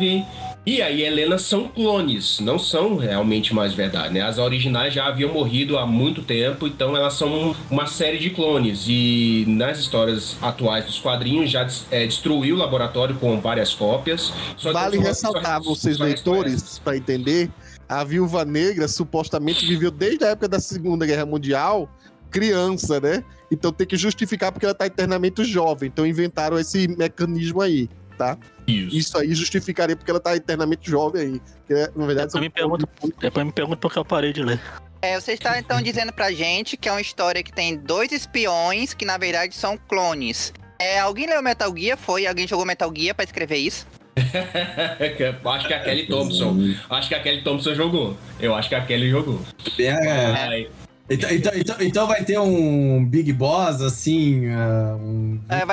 a Big Mama. Big Mama. Big Mama. É. Big Mama. Do Metal Gear 3, né? Que é do Big... É. A Big Boss. É, tem que aparecer o Octopus, cara. Porque vai ser a terceira clone, a Doutora Octopus. Vai, Marcos Pedro. Então, assim... E com relação ao Guardião, né? O Guardião Vermelho, eu também já conheci ele um pouco, mas era um outro nome, né? Tanto é que agora, na fase do Jason Aaron, a Guarda Invernal, ela volta, ela ganha destaque nessa fase dos Vingadores do Jason Aaron. Tanto é que ele se torna um grupo opositor aos Vingadores, né? E o que acontece? Não, de novo, voltando aos quadrinhos da Kelly Thompson, da Viúva Negra, o Alexei Shotokova, se eu não me engano, é esse o nome dele? É Alexei Shostakov. Alexei Shostakov. Ele retorna no quadrinho da Kelly Thompson. Então, ou seja, tem mais de um Guardião Vermelho na ativa. Nas histórias da Marvel. Mas aí ele tá usando outro nome, é Vanguarda. Isso, agora. Okay. Não, é que acontece na Rússia de terem tido outros personagens, que eu tô falando. Esse Isso. talvez não tenha sido o primeiro Guardião Vermelho, né? Talvez tenha tido outro, porque no próprio gibi feito Dínamo Escarlate, teve uns 3, 4, entendeu? Sim, mas agora a Natasha aqui só chama ele de Alexei, mas é isso mesmo. Então, assim, bem um pouco antes dos filmes que já estava em produção também, se não me engano, acho que já durante a produção do filme da Viúva, a Kelly Thompson começou a escrever esse arco da Viúva Negra, que tem também um trabalho de desenhos maravilhosos da artista chamada Casa Grande, eu esqueci o nome, mas é maravilhoso, é bem cinematográfico também. Então, assim, eu já tinha um certo conhecimento. E ver o Alexei no filme foi, assim, completamente aquela coisa, é uma completa desconstrução, porque apesar do Alexei ser completamente diferente do cinema, ser completamente diferente dos quadrinhos, o do cinema, ele é muito divertido. E isso realmente é por conta do ator, sabe? O cara mandou muito bem. Eu adorei. Agora, a personagem da atriz... esqueci o nome dela. Rachel Weisz. P.S. aqui, a mulher tem uma voz maravilhosa. Eu sou fã da maneira como ela fala. Ela é maravilhosa. E nesse filme, eu perdi os olhos, né? Pra poder ficar vendo ela no filme. Porque ela tá... Assim, apesar que ela foi muito mal aproveitada no filme, eu acho... É um deleite. É um deleite ver a atriz fazendo um papel de uma personagem realmente que... tem um potencial gigante, mas o filme não explorou isso bem. Então, é uma mistura de prazer com, tipo, decepção, sabe? Então... Mas foi muito interessante. E realmente o destaque mesmo do filme é pra Yelena, que a atriz destruiu, sabe? Muitas coisas que foram na personalidade da personagem no filme, nasceu de conversas de bastidores, e isso foi implementando pelo roteirista, foi ajustando com as atrizes. Então, assim, parece que os atores e atrizes meio que acrescentaram certas coisas, e nos gags que eles tinham... O método Marvel dos cinemas, né? Teve isso. O método Marvel nos quadrinhos... Agora, assim, dos últimos diretores pra cá, o filme tem sido realmente construído. Talvez o Joss Whedon foi o primeiro a implementar isso, mas ele não deixava tanto. Era ele que ia escrevendo à medida que o filme ia se montando, né? Mas se você vê o Taika e outros diretores, e a pessoa da série principalmente, eles deixam os atores montarem os personagens, né? Ele constrói junto. E os roteiristas, eles estão no set. Não é aquele cara que pega o roteiro e vai. Então, isso também teve com os irmãos russos, eles usam meio essa técnica e vai. Eu acho que o único que é muito Caxias ainda é o James Gunn, né? Que ele não deixa mudar uma linha do roteiro. Ele que escreve a personalidade dos personagens, por aí vai. Então, eu quero ver essa galera ter coragem de fazer isso se tiver um ator Jack Kirby que vai querer ser nominar o roteiro também. Vai, mas é interessante isso, só para finalizar. É interessante ver, porque você acaba fazendo acrescentando qualidades, né, nos personagens, e torna eles mais interessantes, sem perder a ideia da questão da origem de cada um deles, né? Porque tem essa coisa que eles são personagens completamente novos, mas a raiz deles ainda continua sendo os quadrinhos. Então, e essa coisa da fidelidade da raiz, da base dos quadrinhos, isso é, tipo, nunca se perdeu no MCU, sabe? Então, até aqui na Viúva Negra, isso é muito crível, né? E, então, assim, eu tô completamente satisfeitaço com esses personagens, e David Harbour, o que ele pecou com o Hellboy, ele destruiu com o Guardião. Não é dele não, bicho. Oxi. Não, mas não é culpa dele, mas infelizmente.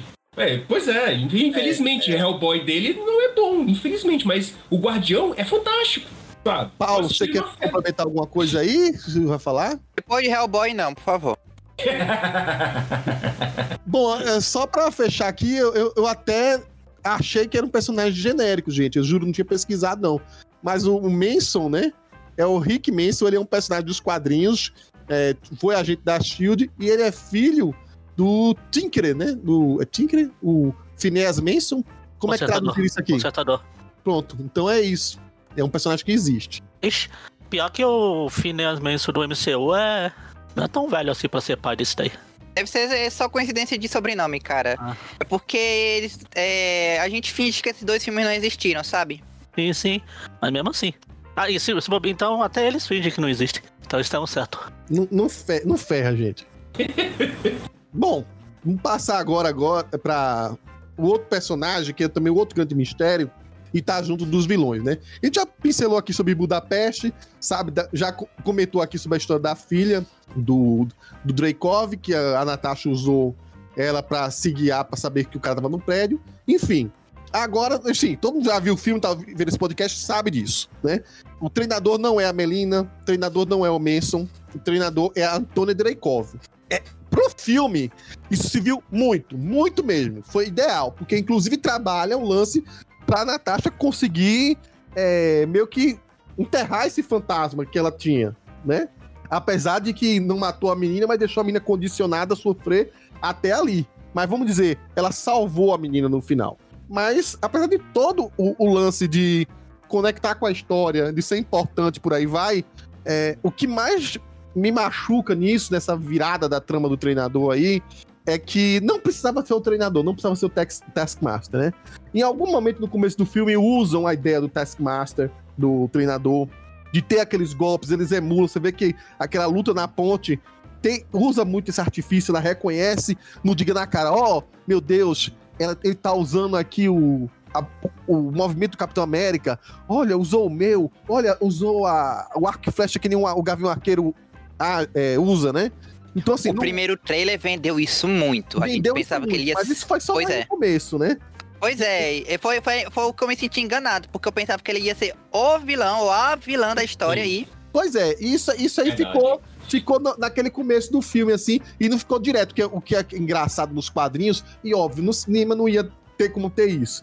É que o treinador original, o Tony Masters, se eu não me engano, Tony Masters, que é um ex-agente da SHIELD, e tem essa técnica por própria, né? É uma habilidade dele, não sei se é poder ou não, mas é uma habilidade que ele tem. Aqui virou um artifício digital, né? Um cara enfia lá um botão chip na filha, e aí bota lá o coisa como se fosse a missão, os dados da missão. Ela usa o capacete, em parte, como se fosse o visor do Homem de Ferro. E fica estudando, olhando, assim. Aí isso aqui fica um pouquinho em dúvida. Se é realmente totalmente artificial ou se ela tem um quê ali que é a habilidade própria natural dela. Mas do jeito que o filme monta, parece que não, que é tudo artificial, né? Lá vou eu digitar o coveiro mais uma vez, mas eles transformaram o treinador... em um inimigo da Liga da Justiça do Grant Morrison, o Prometheus, que era justamente isso. O cara, ele fazia todas essas emulações que tu tá falando, só que era anos 90, então ele colocava um CD no cérebro, baixava as habilidades... Um CD grande no cérebro? Sim, um CD. Caralho. Era o Grant Morrison, cara, maluquices. e carregava as habilidades e fazia isso. Aí o Batman derrota ele quando faz ele ter que... Quando faz ele carregar um CD com as habilidades do... Como é o nome daquele físico? O Stephen Hawking. Bom, então isso me irritou um pouco, porque no fundo do fundo... desconstruiu tanto o personagem, não só porque a identidade é outra, mas também o que eram as habilidades, por aí vai, e até um pouco também do que era a personalidade do treinador, principalmente depois daquela fase do Deadpool, e que finalmente o personagem virou um personagem que tinha uma certa base de fãs, não era uma mega base de fãs, mas o treinador tem sim uma certa base de fãs. Ele se tornou, por conta do Deadpool, paralelamente, um personagem que ficou querido.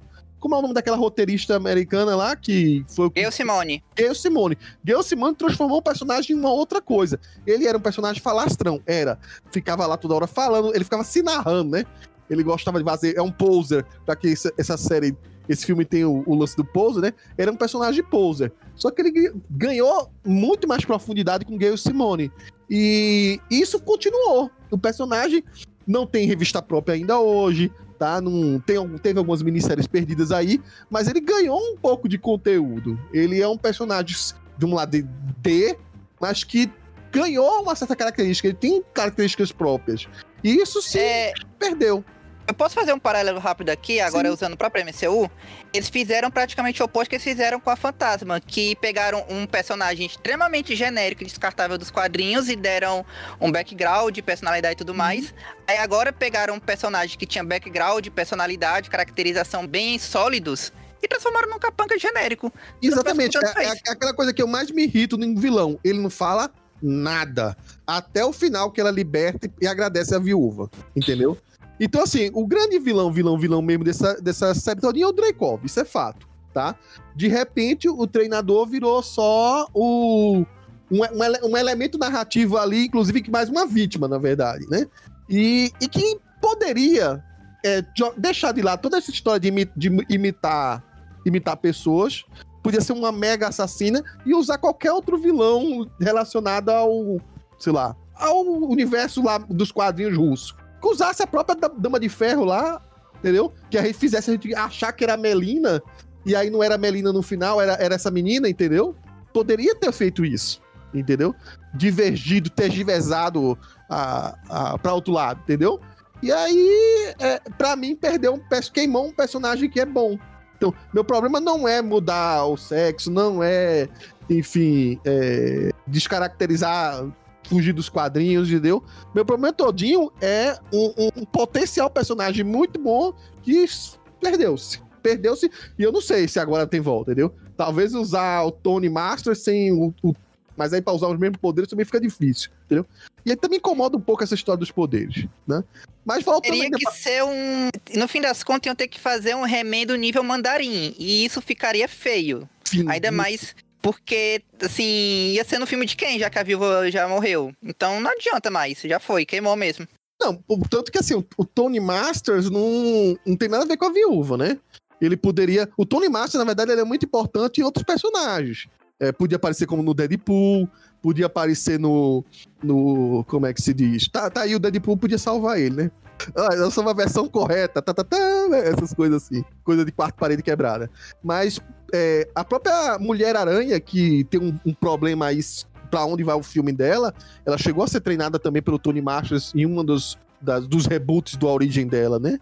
Enfim. E não vamos esquecer que a primeira aparição dele foi na mensal do Scott Lang, que até o Nick Spencer zoa isso, quando o Scott Lang chega: "Ei, mas nós somos arqui-inimigos." Aí ele: "Eu nem lembro quem é você, cara." Pois é, enfim. É meu...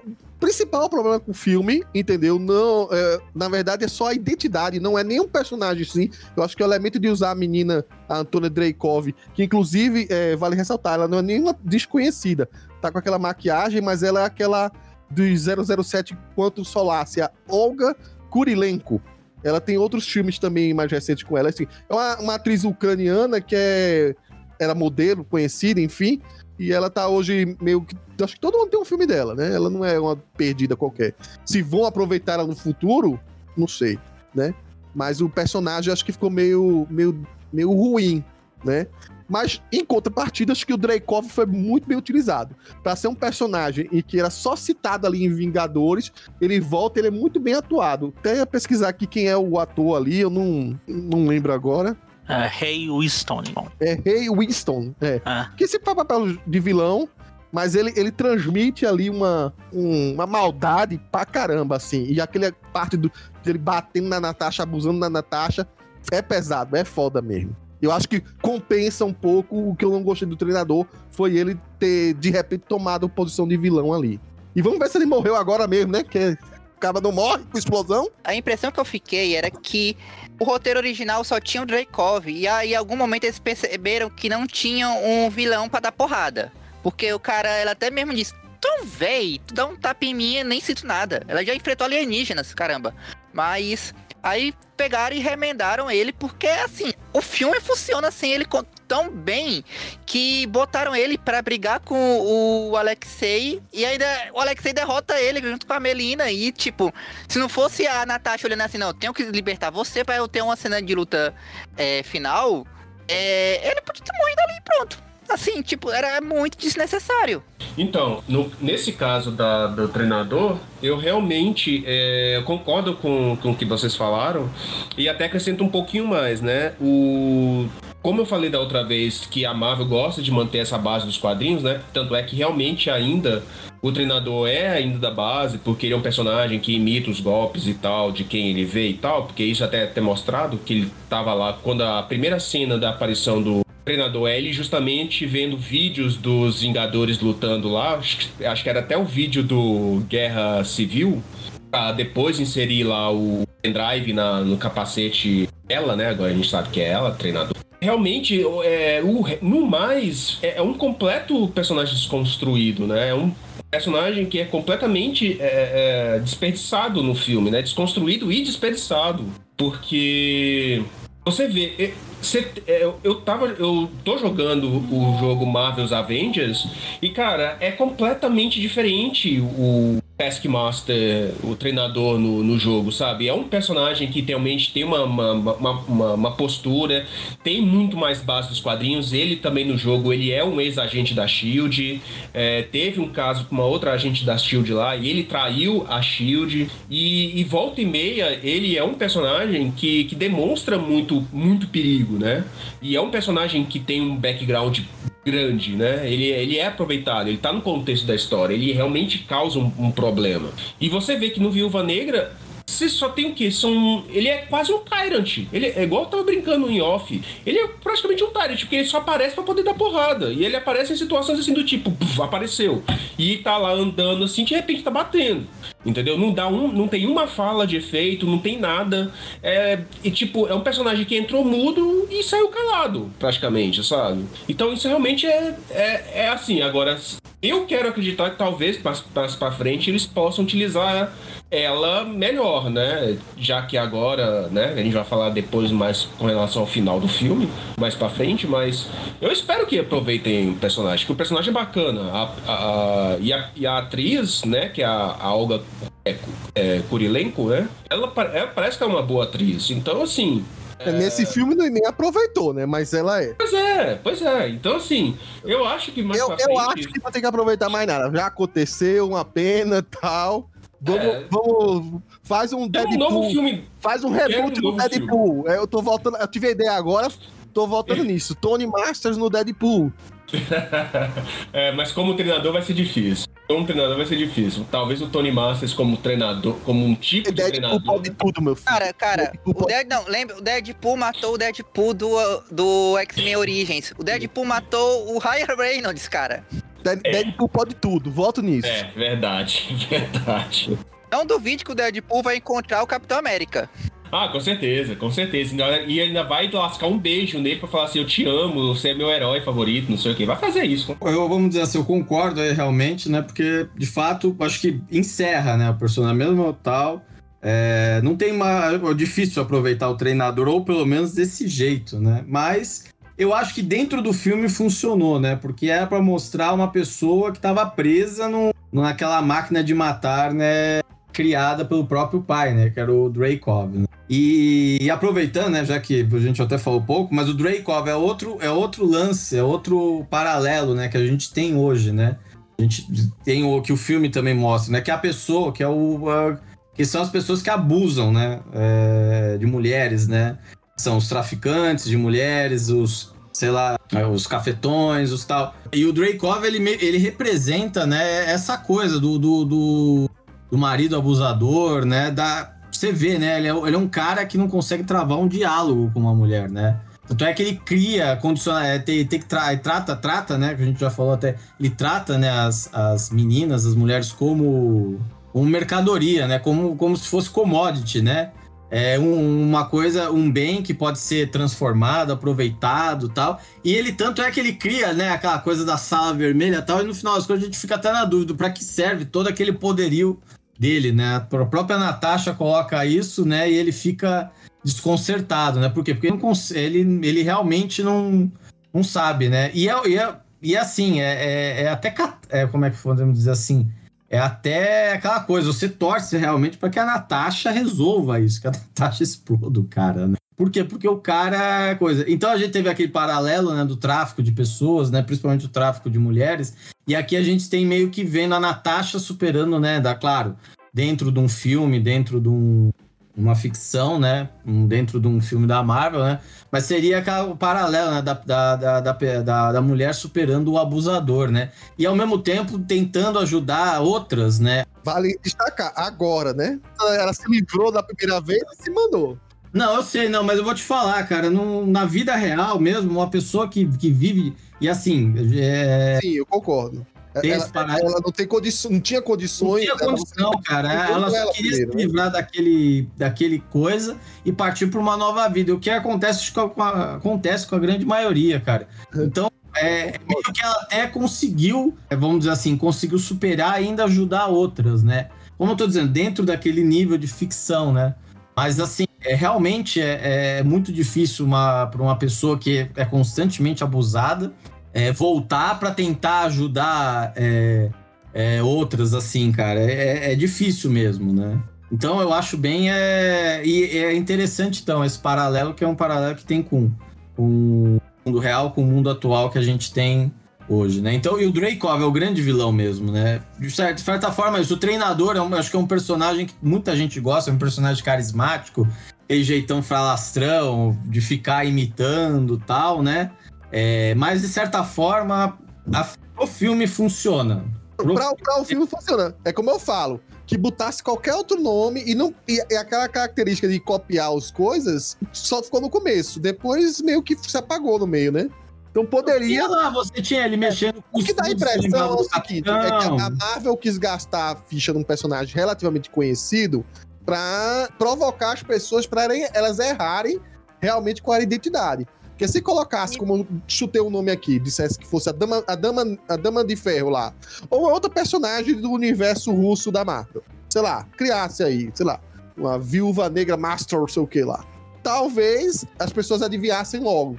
Teve gente que já adivinhou, só viu os créditos da Olga Kurilenko lá no meio e acertou ainda, né? Mas enfim... Também pra vender bonequinho, não vamos ser coitados, porque ela não fica de máscara o tempo todo só por spoiler, é pra vender bonequinho mesmo. Vale ressaltar que muita gente me provocou dizendo, não tá vendo que é uma mulher ali? Olha lá, o corpo é de uma mulher, não sei o que, por debaixo dessa armadura, babá. Aí agora saiu a foto do dublê, o dublê é um homem.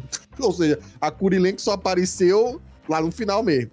Então, pro filme funciona, o Tyrant no filme funciona, né, como aquela constante ameaça que vai aparecer do nada e vai dar um trabalhão pra Natasha, né, eu acho que pro filme funciona. Agora, pra um personagem que poderia aparecer futuramente e tal, aí realmente, eu ainda acho que tem chance, né, mas talvez não de uma forma que os fãs pensaram num primeiro momento, né. Marvel, ou ela conserta e muda o personagem, ou ela esconde. Feito os dois que estão voltando agora, né? O Mandarim e o Abominável, né? Voltou, mas não voltou a mesma coisa. Bem diferente, por sinal. Até a forma do Abominável, não sei se vai ter uma justificativa. ele não tinha orelha, voltou a ter orelha aqui e ficou com mais cara de daquele peixão lá, né? Plástico, tem orelha, tem escama, tem tanguinha, tem tudo, tem tudo. Foi no Dr. Aquele doutor lá das plásticas e resolveu o assunto. É. Vocês estão falando que... Meu Deus, como é que a Marvel pode fazer isso? Como se a Marvel não tivesse feito a especialidade dela, de 80% dos vilões dos filmes dela não fosse tudo ruim. É, a especialidade lá pega o próprio o filme lá do Homem de Ferro, eles pegaram dois vilões e juntaram em um só. Ele não se preocupa muito com essas coisas, não. E aqui ele falou que pareceu que tinham pegado... Opa, a gente precisa de um vilão pra brigar e põe ela. Até foi porque... você for ver ela, a menina lá, ela deve ter tido alguma coisa de crescimento acelerado, porque ela tinha, sei lá, 10 anos quando explodiu a bomba e passou pouco tempo, ela já era adulta, mais velha que a Viúva Negra. Peraí, calma, vamos com calma. Quando é que explodiu? Quando foi Budapeste? Sim, mas não faz muito tempo não que a viúva, a Scarlett já era adulta.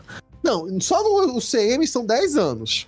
Budapeste estão antes dos 10 anos, certo? Se colocar assim, a personagem da treinadora deve estar o quê? Com uns 20 e poucos anos, uns 26. Não acho que teve crescimento acelerado, não, Magari. Ainda mais que russos crescem, meu irmão. Russo cresce. Ó, vamos colocar só as contas rápidas. Se a própria Natasha, em 1995. Tinha 10 anos. 10 anos não, tinha mais de 10 anos. Mas vamos dar 10 anos. Uns 12. É, eu acho que ela tinha 12 e a menininha tinha 6 lá. É, vamos dizer que ela tinha 12, então. 12 anos em Budapeste, vamos chutar que seja mais 10 anos. Seria... 22 anos. Não, 22 anos. A primeira menção a Budapeste é no primeiro filme dos Vingadores, que é 2010, não. Né? É, mas aí ela já era bem antes. É, eu não acho que é acelerado, não. Mas enfim, continua aí.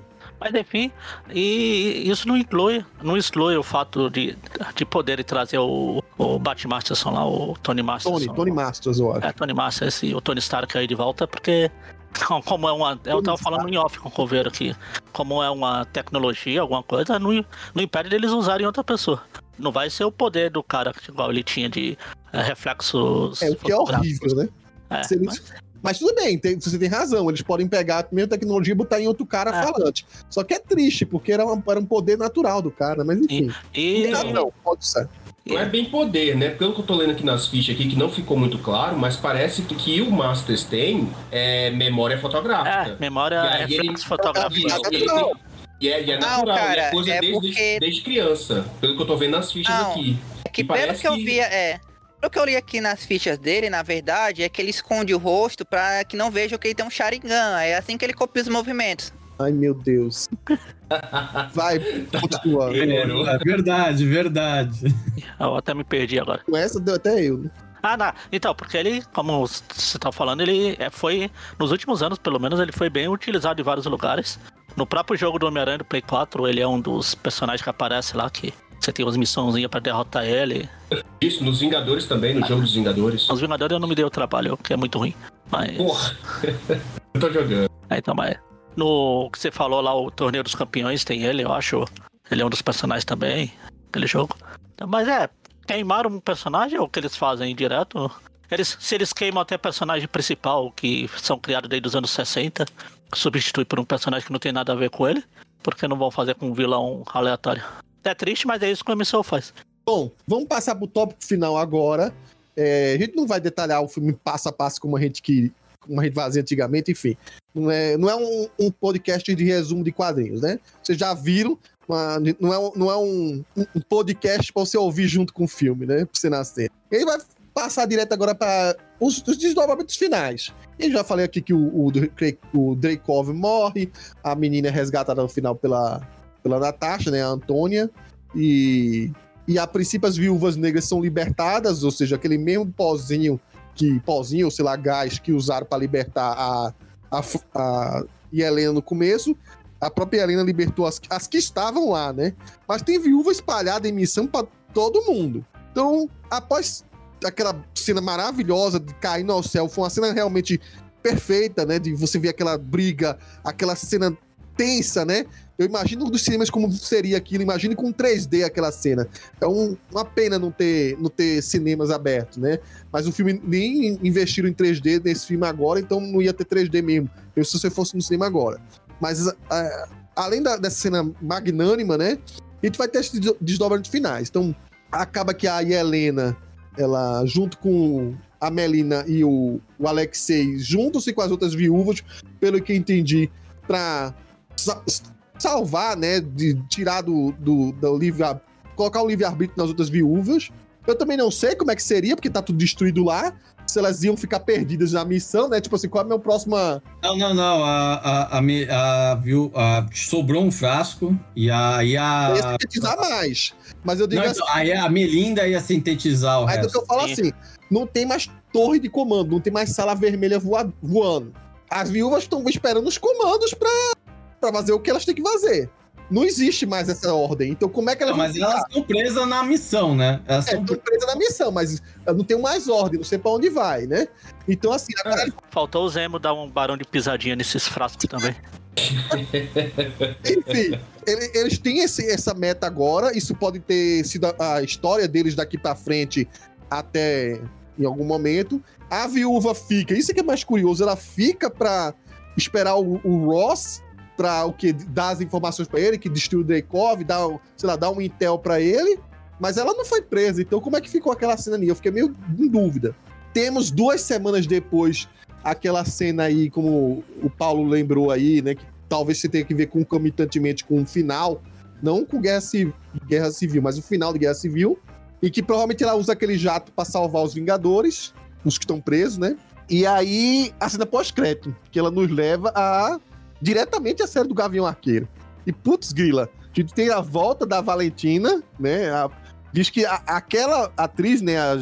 É Sofia... Como é que é o nome da atriz? Da Valentina? Julia Dreyfus. Dreyfus. Isso. Ela que se dirige. Então, todas as piadas, o jeito que ela faz, é ela que faz. Ninguém mete a mão, né? Mas ela é cômica, ela é demais. Então, dá a entender que a Yelena já estava trabalhando para ela, né? E agora ela quer provocar a Yelena para ir atrás de Clint Barton, sugerindo que ele foi responsável pela morte dela. Mas eles sabem exatamente como é que morreu a Scarlett, né? Será que ficou público isso? Enfim, são esses desdobramentos finais. A gente passa para vocês para falar sobre isso, né? E finalizar aqui o podcast. Eu acho que essa cena final, por causa dos adiamentos que o filme teve, ela meio que foi spoileada antes, porque quando a Valentina aparece na série lá do Falcão, eles falaram que a primeira aparição tinha que ter sido na Viúva Negra. Essa seria a primeira e depois ela ia aparecer lá. Só que, como ela não apareceu durante o filme, só sobrava a cena pós-créditos. Ou seja, ela vai aparecer aí. Mas eu acho que o que importa, a ordem não interfere em nada, sinceramente. Até a Condessa ficou melhor apresentada na série. Aqui ficou mal apresentada, né? Tanto que aqui ela não fala o nome dela completa, Condessa Valentina, não sei das quantas, da Alegre, da Fontaine, ela só fala Valentina, e já era. Mas, a cena, ela tá montando seu próprios Vingadores, ela já tem o Capitão América, agora tem a Viúva, ela vai botar a Yelena contra o Gavião lá no Gavião, além de enfrentar a Echo e... Depois, talvez, ela vai levar a Gavião também, a menina lá que eu esqueci o nome, mas é a Gavião. Kate Bishop. É a Kate, isso, a Kate. Provavelmente ela vai montar, deve ter alguma equipe mais pra frente. Ela não tá fazendo tudo isso. A gente não sabe se é Vingadores Sombrios, se é Thunderbolts, né? Alguma coisa tá acontecendo. Mas ela tá montando seu próprio Vingadores com jogos de prostitutas. What? Como diria o Bender. E... não teve... Não foi uma coisa... Acho que a cena pós-crédito é a coisa mais importante do filme. É a única coisa que tem o peso que vai ser usado mais pra frente. A não ser que vai ter uma Viúva Negra 2, 3, porque no Vingadores ela fala... A cena mais importante do filme é a pós-crédito. Né?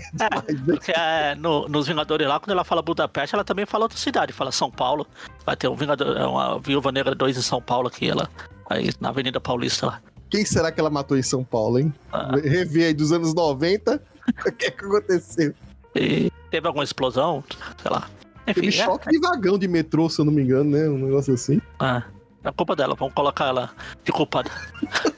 É isso. Cara, o que eu posso falar desse final? Eu gostei desse final. Pra mim, a melhor cena mesmo foi a cena da queda lá. Esse aeroporto-aviões barra laboratório barra esconderijo secreto do... É a base secreta do clube dos heróis da Disney. Exatamente. Entendeu?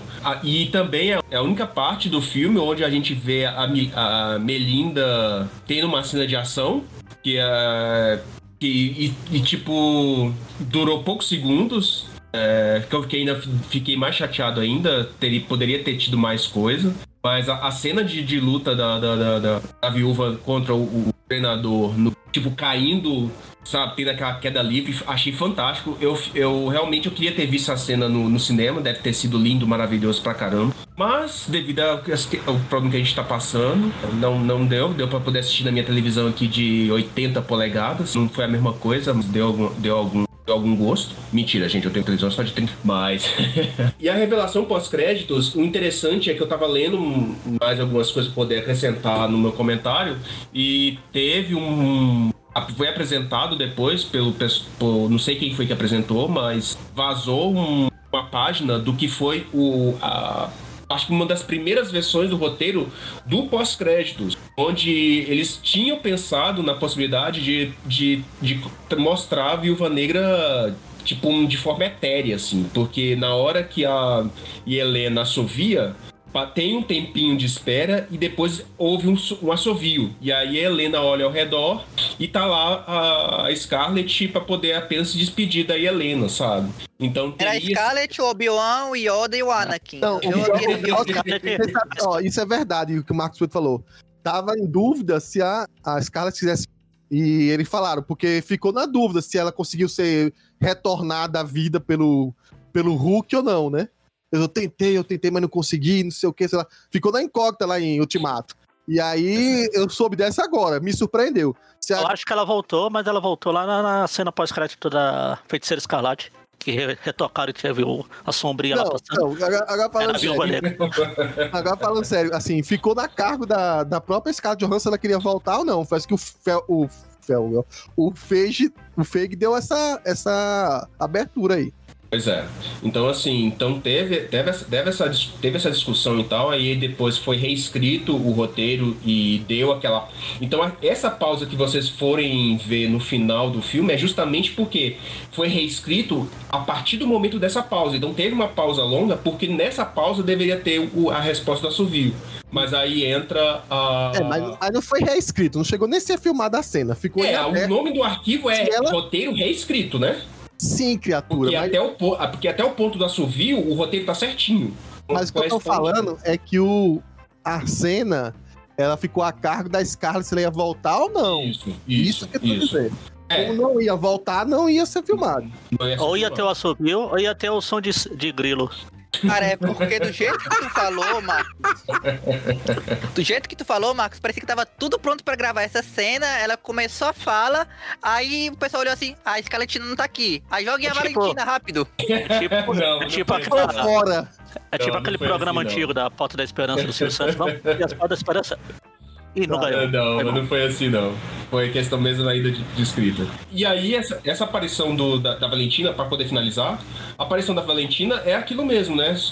Acho que por eles terem trocado a ordem, né? De aparecido primeiro em Gavião e Soldado Invernal e depois aparecido agora, acho que a apresentação da personagem foi muito melhor, foi muito mais aproveitado para esse pós-créditos. Ficou muito melhor, eu achei. Então, curti essa parte também. E eu espero que a Yelena ganhe um filme da Viúva. Ela sendo a nova viúva. Eu espero. Tá Viúva 2 com ela. Paulo, vai lá. O Gavião tá muito fodido na série dele. Só isso. O cara tem a Wanda pé da vida quando ela descobrir que ele se divorciou, que ele não tá com a esposa. Depois vai ter a Echo, que vai receber a Fênix, que vai ter a introdução da Fênix no MCU. Depois ainda vai ter um exército de viúvas negras ao lado dele. Cara, ele vai ter que usar muita habilidade de conversa dele contra essa galera toda. Ele tem que ter muito toque no jutsu aí pra resolver. Então, pegando o gancho lá, a cena final é muito boa, né? Partindo lá da briga, né? Da discussão com o Dreykov, né? Tal. Inclusive, né? O lance dos feromônios tem nos quadrinhos, né? Nessas acho que em uma minissérie, né? E você comentou que ela resolve do mesmo jeito que nos quadrinhos, né? Então, é parecido. Nos quadrinhos, o personagem com que ela tá lutando, né? Consegue quebrar o nariz dela. Aqui ela fala, meu, você nem pra isso você serve, né? Mas a cena é muito parecida mesmo para poder... A resolução, ou seja, né, é aquela coisa, né, que a gente tem falado aqui, né, aqueles paralelos, né, vamos dizer assim, é ela superando, né, o abusador, né, e de certa forma dando um fim, né, dando um fecho, né, pra vida dela e pra das outras viúvas, né. A cena final é realmente, né, aquela queda livre mesmo no cinema teria sido muito boa mesmo, tem, assim, acho que é uma das melhores cenas de ação que eu já vi e tal. Tem um outro detalhe, né, que a gente até acabou não falando, né, mas o plano, né, da viúva, né, da utilização das faces, né, trocando ela trocando de lugar com a Melinda, aquele lance meio Missão Impossível, né? Mas já tava manjado, você viu que o Dreykov falou, assisti os filmes já, filha, já sei o que você vai fazer.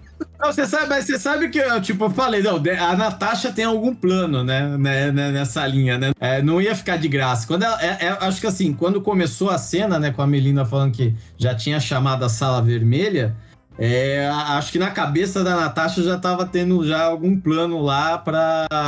Sim, o plano foi praticamente todo dela, né? Com a ajuda da Melinda, que sabia o know-how, né? Construiu até as prisões da sala lá. Exatamente. Da sala dele. Não, e tem uma cena engraçadíssima, né? Com o Alexei lá, confessando. Aí ela falou, Alexei, ela não tá aqui. Aí depois ele vai lá no fone, né? Começa a falar também. Não, mas não te deram um ponto eletrônico. Né? Você vê que o Alexei, ele é o performático. Ele é o Capitão América...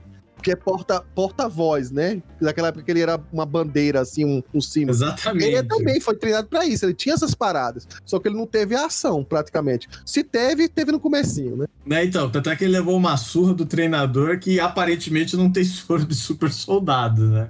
Levou uma surra ali tremenda. E tem essa parte do final que fica meio estranha, mas como é a Natasha, né? A Natasha se desvencilhando, né? Talvez do Ross, não é algo impossível, né? Eu já tinha feito isso várias vezes, não seria a primeira, né? E aí ela já aparecendo com o loiro, né? Não sei se a gente lembra, né? Mas ela ia adotar esse visual antes de entrar na... Sim, fez uma propaganda ali do L'Oréal, Colorado, né? Enfim. E a cena pós-crédito, né, cara? Deu a entender ali que a Yelena já... Deve ter virado uma mercenária, algo do tipo, né? Ou é mais ou menos nos quadrinhos, né? Dá a entender que virou um agente dessa organização da mulher. Vai que a mulher criou o martelo. E não sabe. Fica meio na dúvida, né? O que a Valentina tá, mas aparentemente ela tá lá cuidando, né? A minha Valentina virou o Osborne, não sei. Exatamente. Aparentemente está se construindo que ela vai ter mais ou menos o papel que foi o do Osborne, o martelo, né? Mas ainda não como anunciaram, não falaram nada, né? De uma outra organização além da SHIELD e da SWORD, né? Ela provavelmente a forma como a viúva morreu não deve ser algo altamente publicado, assim, tal. Mas como ela deve ter acesso a arquivos que não tem coisa e deve estar documentado ou deve ter algum canto falando isso, né? Porque acho que até no próprio minissérie lá do Falcão e do Soldado Invernal, ela tinha informações que, assim, a gente conhece, porque, claro, a gente somos coisa, mas que não... A única pessoa que conhece como a mulher morreu chama-se Clint Barton. Se por acaso Clint Barton não quis dizer pra ninguém e veio com essa parada, foi 2 pra missão, só voltou 1, o que é que passa no imaginário das pessoas? Ciente que o Clint Barton passou praticamente uns 5 anos sendo o maior assassino da humanidade. Cara, ele podia ter resolvido isso sem precisar dizer a verdade, só dizer, gente, a gente encontrou caveira vermelha lá, deu ruim, pronto. Sim, então, sabe-se lá o que ele falou, a verdade é essa, mas enfim. Então, não dá assim, ele não fala, mas provavelmente em algum canto deve estar um relatório da missão, assim, vamos dizer assim. A série aí, a gente sabe que a Florence Pugh vai estar lá, talvez seja um mistério e ele confesse o que aconteceu, né? Sim. Pra mim seria mais interessante se ninguém soubesse a real acontecimento, fosse uma coisa nebulosa. Agora, a questão é por que a Valentina tá à caça do Gavião Arqueiro, né? Então, pra mim, tá todo mundo à caça do Gavião Arqueiro, porque ele fez muita merda. Inclusive, a Valentina quer que ele vá pro saco. Então, mas assim, em tese, o que vamos dizer assim, as coisas que o Gavião criou afetavam só o submundo, o crime organizado, né? Por que uma agente da lei estaria, né, atrás dele, né? Você está supondo que a Valentina não tem nada a ver com Leviatã e por aí vai, né? É, exatamente. Pode ser que realmente a organização que a gente pense seja outra, né? E é por isso que ela tá atrás do Clint Barton. Mas pra mim foi uma surpresa mesmo, né? Foi que mostrando, ó, o seu próximo alvo aqui, né? E aí a série que tá pra estrear agora em dezembro, né? A gente só ficou com mais vontade de ver, porque assim, já deve ter uma grande lista de gente, né? Como disse o Paulo, né? Haja flechas e papo pra resolver o assunto. Pois é. Bom, pessoal, então é isso. A gente tá gravando esse podcast, não deu pra ficar tão pequenininho, né? Mas a gente conseguiu colocar menos de 2 horas aí. E fica de olho, começa a contar os dias aí, que o próximo podcast também é o CM, né? Então, até lá.